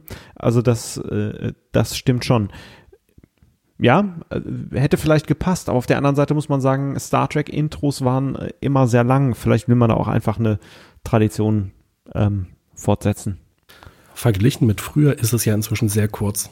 Ja, das stimmt. Also ich meine, The Enterprise, das ging über eine Minute, also äh, gefühlt. Also ah, das war schon krass. Was bleibt noch? Welche, welche Punkte haben wir noch nicht besprochen? Äh, hinter den Kulissen ist natürlich interessant. Ähm, wir, wir hatten ja gerade das kurze Intro. Äh, man könnte auch behaupten, gegenüber anderen modernen Serien ist es relativ lang. Und ich glaube, es ist deshalb unter anderem relativ lang, äh, weil es irgendwie mehr Executive Producer gibt als Schauspieler. Das war früher ja nun auch ein bisschen anders. Äh, da ist ja nun wirklich fast jeder als Produzent beteiligt, inklusive auch Patrick Stewart selbst und diversen Leuten, äh, deren Namen wir auch schon von Discovery kennen. Und ähm, das fand ich also durchaus überraschend, dass einerseits Discovery auf Netflix läuft und PK auf Amazon Prime, also im Prinzip ja die härtesten Konkurrenten, die man sich so vorstellen kann, dass es aber andererseits sehr große Überschneidungen bei den Autoren und Produzenten gibt, äh, wie beispielsweise Akiva Goldsman, äh, Gretchen Burke müsste dabei sein, Alex Kurtzman, der auch schon an den Kinofilmen mitgearbeitet hat, an den neuen. Äh, also da gibt es ja sehr große Überschneidungen. Ähm, und wenn halt so viele Produzenten auftauchen, dann frage ich mich auch mal, ob das eigentlich nicht so ein Fall ist von zu viele Köche verderben den Brei. weil ja dann jeder offensichtlich auch irgendwie eine Daseinsberechtigung haben muss. Die werden ja wahrscheinlich nicht nur Geld dafür kriegen, dass ihr Name da steht. Irgendwas müssen die ja machen. Ja. Ja, es ist tatsächlich eine gute Frage, was, was, was die für einen Einfluss jetzt wirklich auf die Serie haben oder ob das nur so eine Adelung ist für bestimmte Leute. Also zu der Frage der Ausspielkanäle ist ja zu sagen, dass das ja auch jetzt nur den internationalen Markt betrifft. In Amerika ist es ja so, dass ja alles auf CBS All Access, glaube ich, läuft. Okay, das stimmt. Und ja. das, das, das ja international geht es einfach nach der Frage, wer bietet am meisten Geld. Und da hat ja augenscheinlich Amazon dann Netflix ausgestochen, was zu dieser bizarren Situation und nicht sehr kundenfreundlichen Situation geführt hat, dass man jetzt zwei Abos braucht, um beide Star Trek-Serien zu sehen, was ja sehr ärgerlich ist. Andererseits allerdings aus Sicht, sag ich mal, des Studios auch eine gar nicht mal so verkehrte schlechte oder schlechte Sache ist. Denn wenn zwei große Streaming-Anbieter jeweils äh, konkurrieren, wer die bessere Star Trek-Serie ma macht, dann ist natürlich auch die entsprechende Energie dahinter, das dann auch wirklich herauszukehren. Ich glaube, mein Eindruck ist, dass Amazon sehr starke Werbung macht für Picard. Mhm. Den Eindruck habe ich auch. Im Gegensatz zu äh, Netflix, da war ja irgendwie zweite Staffel Discovery. Äh, wenn man da nicht drauf gewartet hätte, hätte man es gar nicht mitbekommen. Ja, ja, das stimmt. Ja, stimmt. Ja, ist, äh, meine Frau ist Gott sei Dank äh, Prime-Kunde, deswegen, ähm, ja, mich hat das nicht wirklich gestört. Also, ja. Äh, demnächst kommt äh, der Mandalorianer oder der Mandarinenmann, wie ein anderer Podcast sagt, auf Disney Plus werde ich mir den nächsten Streaming-Dienst holen. Also, äh, es ist dann halt einfach so. Ja, also ich glaube, ich werde eins der Abos in näherer Zukunft mal wieder pausieren lassen. Ähm, und je nachdem, wie wir hier so mit dem Trackcast weitermachen, äh, habe ich große Lust, PK einfach mal zum Beispiel am Stück zu gucken. Jetzt hatte ich also eine Folge pro Woche und diese Art des äh, Serienguckens, die ist so absolut nicht mehr zeitgemäß, egal ob Discovery oder PK. Ich habe da keinen Bock mehr drauf. Äh, das ist so schön bei anderen Serien, die halt am Stück erscheinen. Aber gut, dann ähm, man ist ja nicht verpflichtet, sich das jede Woche anzugucken. Da kann man einfach mal irgendwie das Abo pausieren und wartet, bis die letzte Folge gelaufen ist und dann alles am Stück. Ja, aber es ist schon ein Dilemma und das machen die natürlich ja auch absichtlich, weil sie ja die Abo-Laufzeit verlängern wollen, dass sie das so strecken. Du, du bist immer in den Zwiespalt. Einerseits wartest du ab, dann machst du dann Binge-Watching, dann hast du es wirklich sehr günstig und auf einem Haufen. Auf der anderen Seite darfst du dann auch gar nicht so sehr in soziale Netzwerke und so reingucken. Mhm denn dann läufst du große Gefahr, dass du dann in die Spoiler-Falle hineinläufst oder dann du dann womöglich liest, oh, tolles Finale von Picard, wo er das und das gemacht hat und so weiter. Und dann so, nein! ja, aber also im Moment, das, im Moment würden mir einige Serien einfallen, die ich so in letzter Zeit gesehen habe. Ähm, wenn man da halt bestimmte äh, Dinge vorwegnimmt, das wäre schon wirklich doof. Äh, es gibt aber halt auch die anderen Serien, äh, da könnte einem jemand die komplette Geschichte erzählen und es wäre egal. Man würde trotzdem ganz viel Spaß haben, die Sache zu gucken. Und ich glaube, Picard fällt eher in die zweite Kategorie. Ja, ich bin auch völlig bei dir, Jan. Ich finde diesen, diesen Modus mit einer Folge die Woche finde ich ätzend. Also für mich wäre es ein Entgegenkommen, wenn sie wenigstens zwei Folgen pro Woche releasen würden. Dann, dann habe ich so bei meinem Sehpensum hätte ich dann jetzt ein bisschen mehr Möglichkeiten, die Woche zu überbrücken. So ist es so, dass ich einen mit der, mit dem zweiten angucken, zwei Abende damit bestreite und dann muss ich wieder fünf Tage warten. Ich, gerade bei so einer so spannenden Serie ist das so unerträglich dann immer. Und dann weiß man auch nicht, ob die nächste Folge wieder gut ist. Dann kommt ja auch vielleicht auch mal eine Folge, die lahm ist. Mhm. Dann denkt man, oh Mann, jetzt musst du jetzt warten nach dieser lahmen Folge. Ja, oder. Ja, nee, das ist nicht schön. Vielleicht irgendwie eine Folge alle drei Tage. So in dem Dreh. Würde ja auch gehen. Ja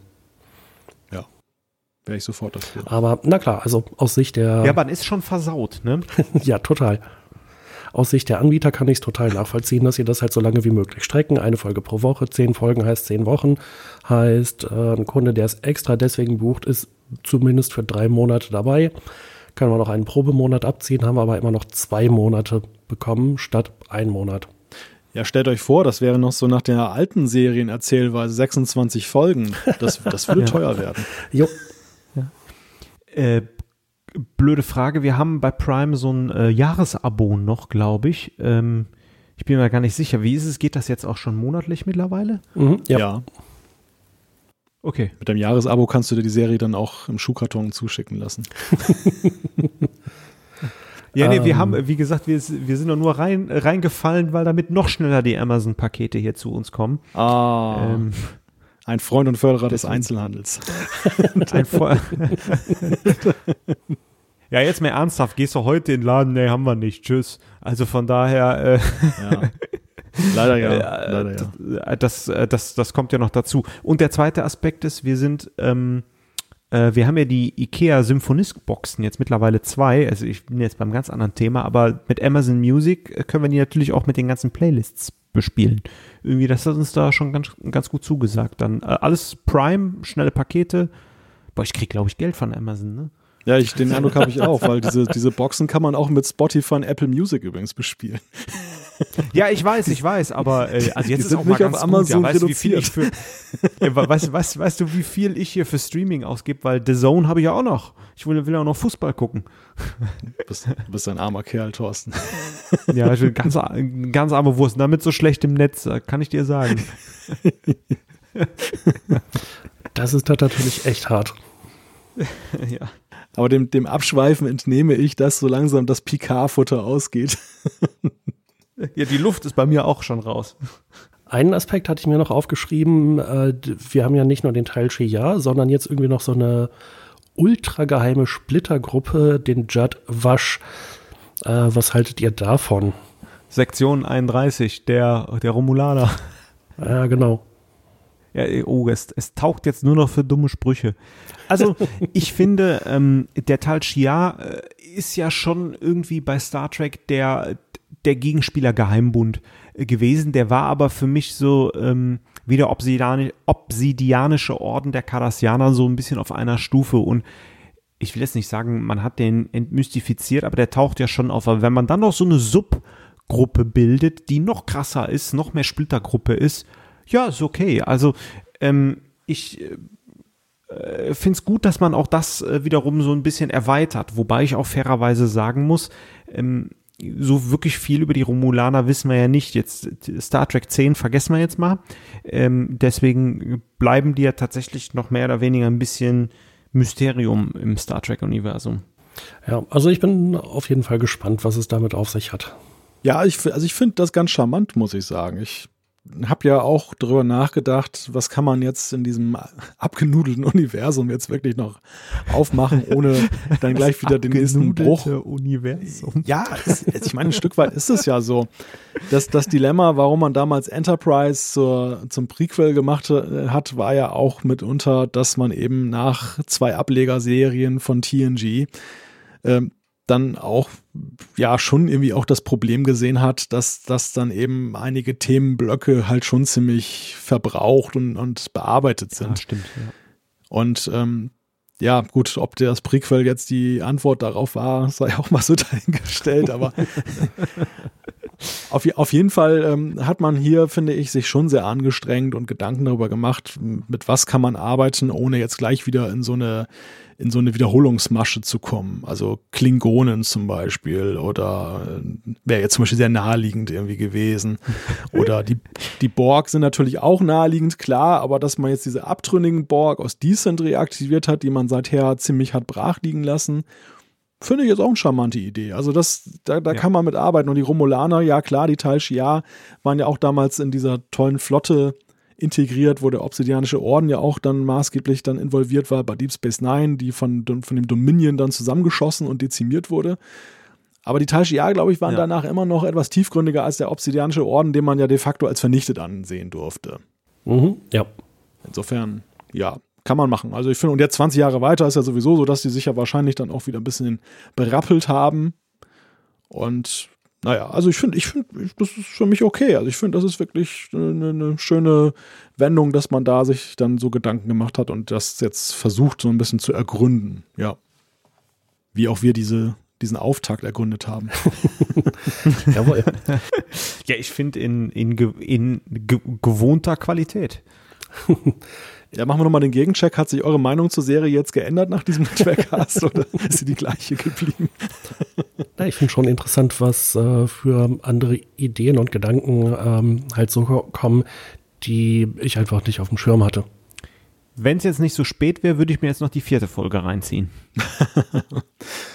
das, das sollten wir uns für ein späteres Mal, für einen weiteren Trackcast vorbehalten, wenn wir, glaube ich, die ganze erste Staffel, das ist ja nun, sind ja nur noch zehn Folgen. Und äh, wenn wir uns jetzt die restlichen dann anschauen, dann sprechen wir nochmal drüber, denke ich. Und ich, das, was Jan gerade sagte, möchte ich gerne anknüpfen. Das ist ja auch gerade das Reizvolle an dieser Serie, dass sie so viele ja, Impulse auch liefert, über die man diskutieren kann. Ich muss ja sagen, es juckte mir tatsächlich schon, auch nach Folge 1 gleich unter den Fingern mit euch das zu besprechen, weil ich dachte, wow, endlich mal wieder richtig schön Diskussionsstoff. Also das ist doch Star Trek at its best. Mhm.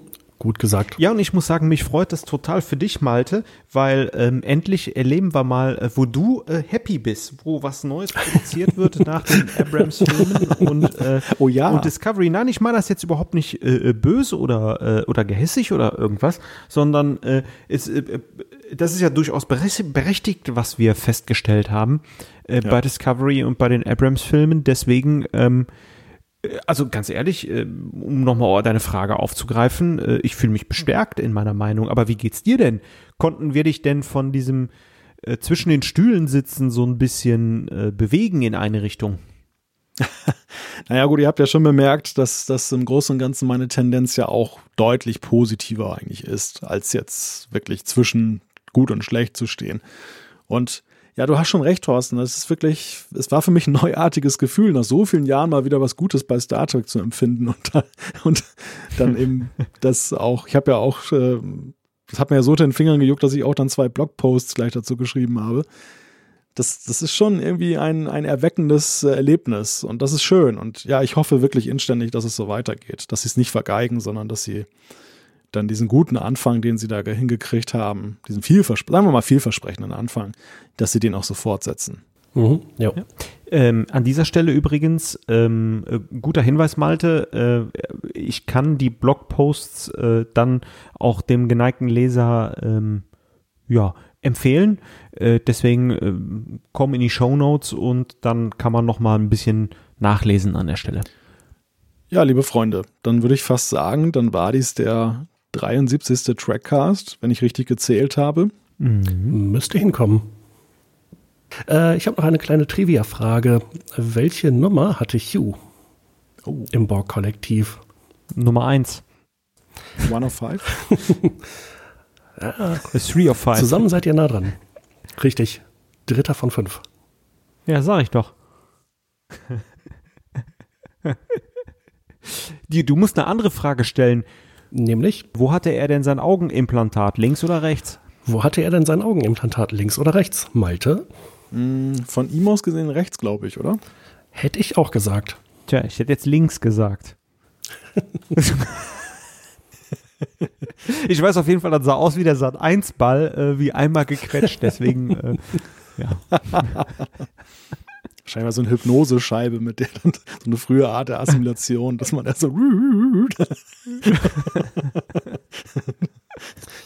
Womit wir dann jetzt auch ja, beim Crossover zu Asterix sind, wo dann dieser Typ da ist mit den Lampen in den Augen. Bei Osiris und naja. Du bist ein Wildschwein, du bist ein Wildschwein. Also ich sehe gerade einen Screenshot. Äh, der Screenshot, den wir im äh, Episodenführer beim Star Trek Index haben, ist ziemlich klein, aber es sieht eher nach links aus. Ja, sag ich doch. Hätte Thorsten schon wieder recht gehabt. Können wir auch mal Gibt's was laufen. Aus Prinzip nicht. Nee, das ist, du hast das fast richtig gesagt. Thorsten hat immer recht, nicht schon wieder. ich glaube, mit diesem Erfolgserlebnis sollten wir Thorsten jetzt entlassen und auch unsere Hörerinnen und Hörer des Trackcasts. Tut mir leid. Ja, nun denn, ihr Lieben, es war eine große Freude, mal wieder mit euch gesprochen zu haben. Und äh, ich glaube, man kann auch sagen, es war gewiss nicht das letzte Mal, dass wir einen Trackcast aufgenommen haben. Das äh, sehe ich aber ganz genauso. es war auch für mich eine große Freude, euch mal wieder zu hören. Und äh, ihr, liebe Hörer, hört ja auch, ähm, ja, wir haben ja tatsächlich gesagt Pause, aber wir kommen von so einer Pause immer mal wieder zurück, so wie wir Lust und Laune haben. Ähm, mir hat sehr großen Spaß gemacht, weil ich auch die Serie bis jetzt ganz gut finde und freue mich tatsächlich schon auf die nächste Episode mit euch. Mir hat es ebenfalls sehr viel Spaß gemacht. Ich freue mich drauf, aller Voraussicht nach die Serie dann irgendwann in ungefähr sechs Wochen am Stück zu sehen, den Rest. Und äh, dann mit euch wieder drüber zu reden. In diesem Sinne, tschüss von der Nordsee. Und tschüss. Tschüss.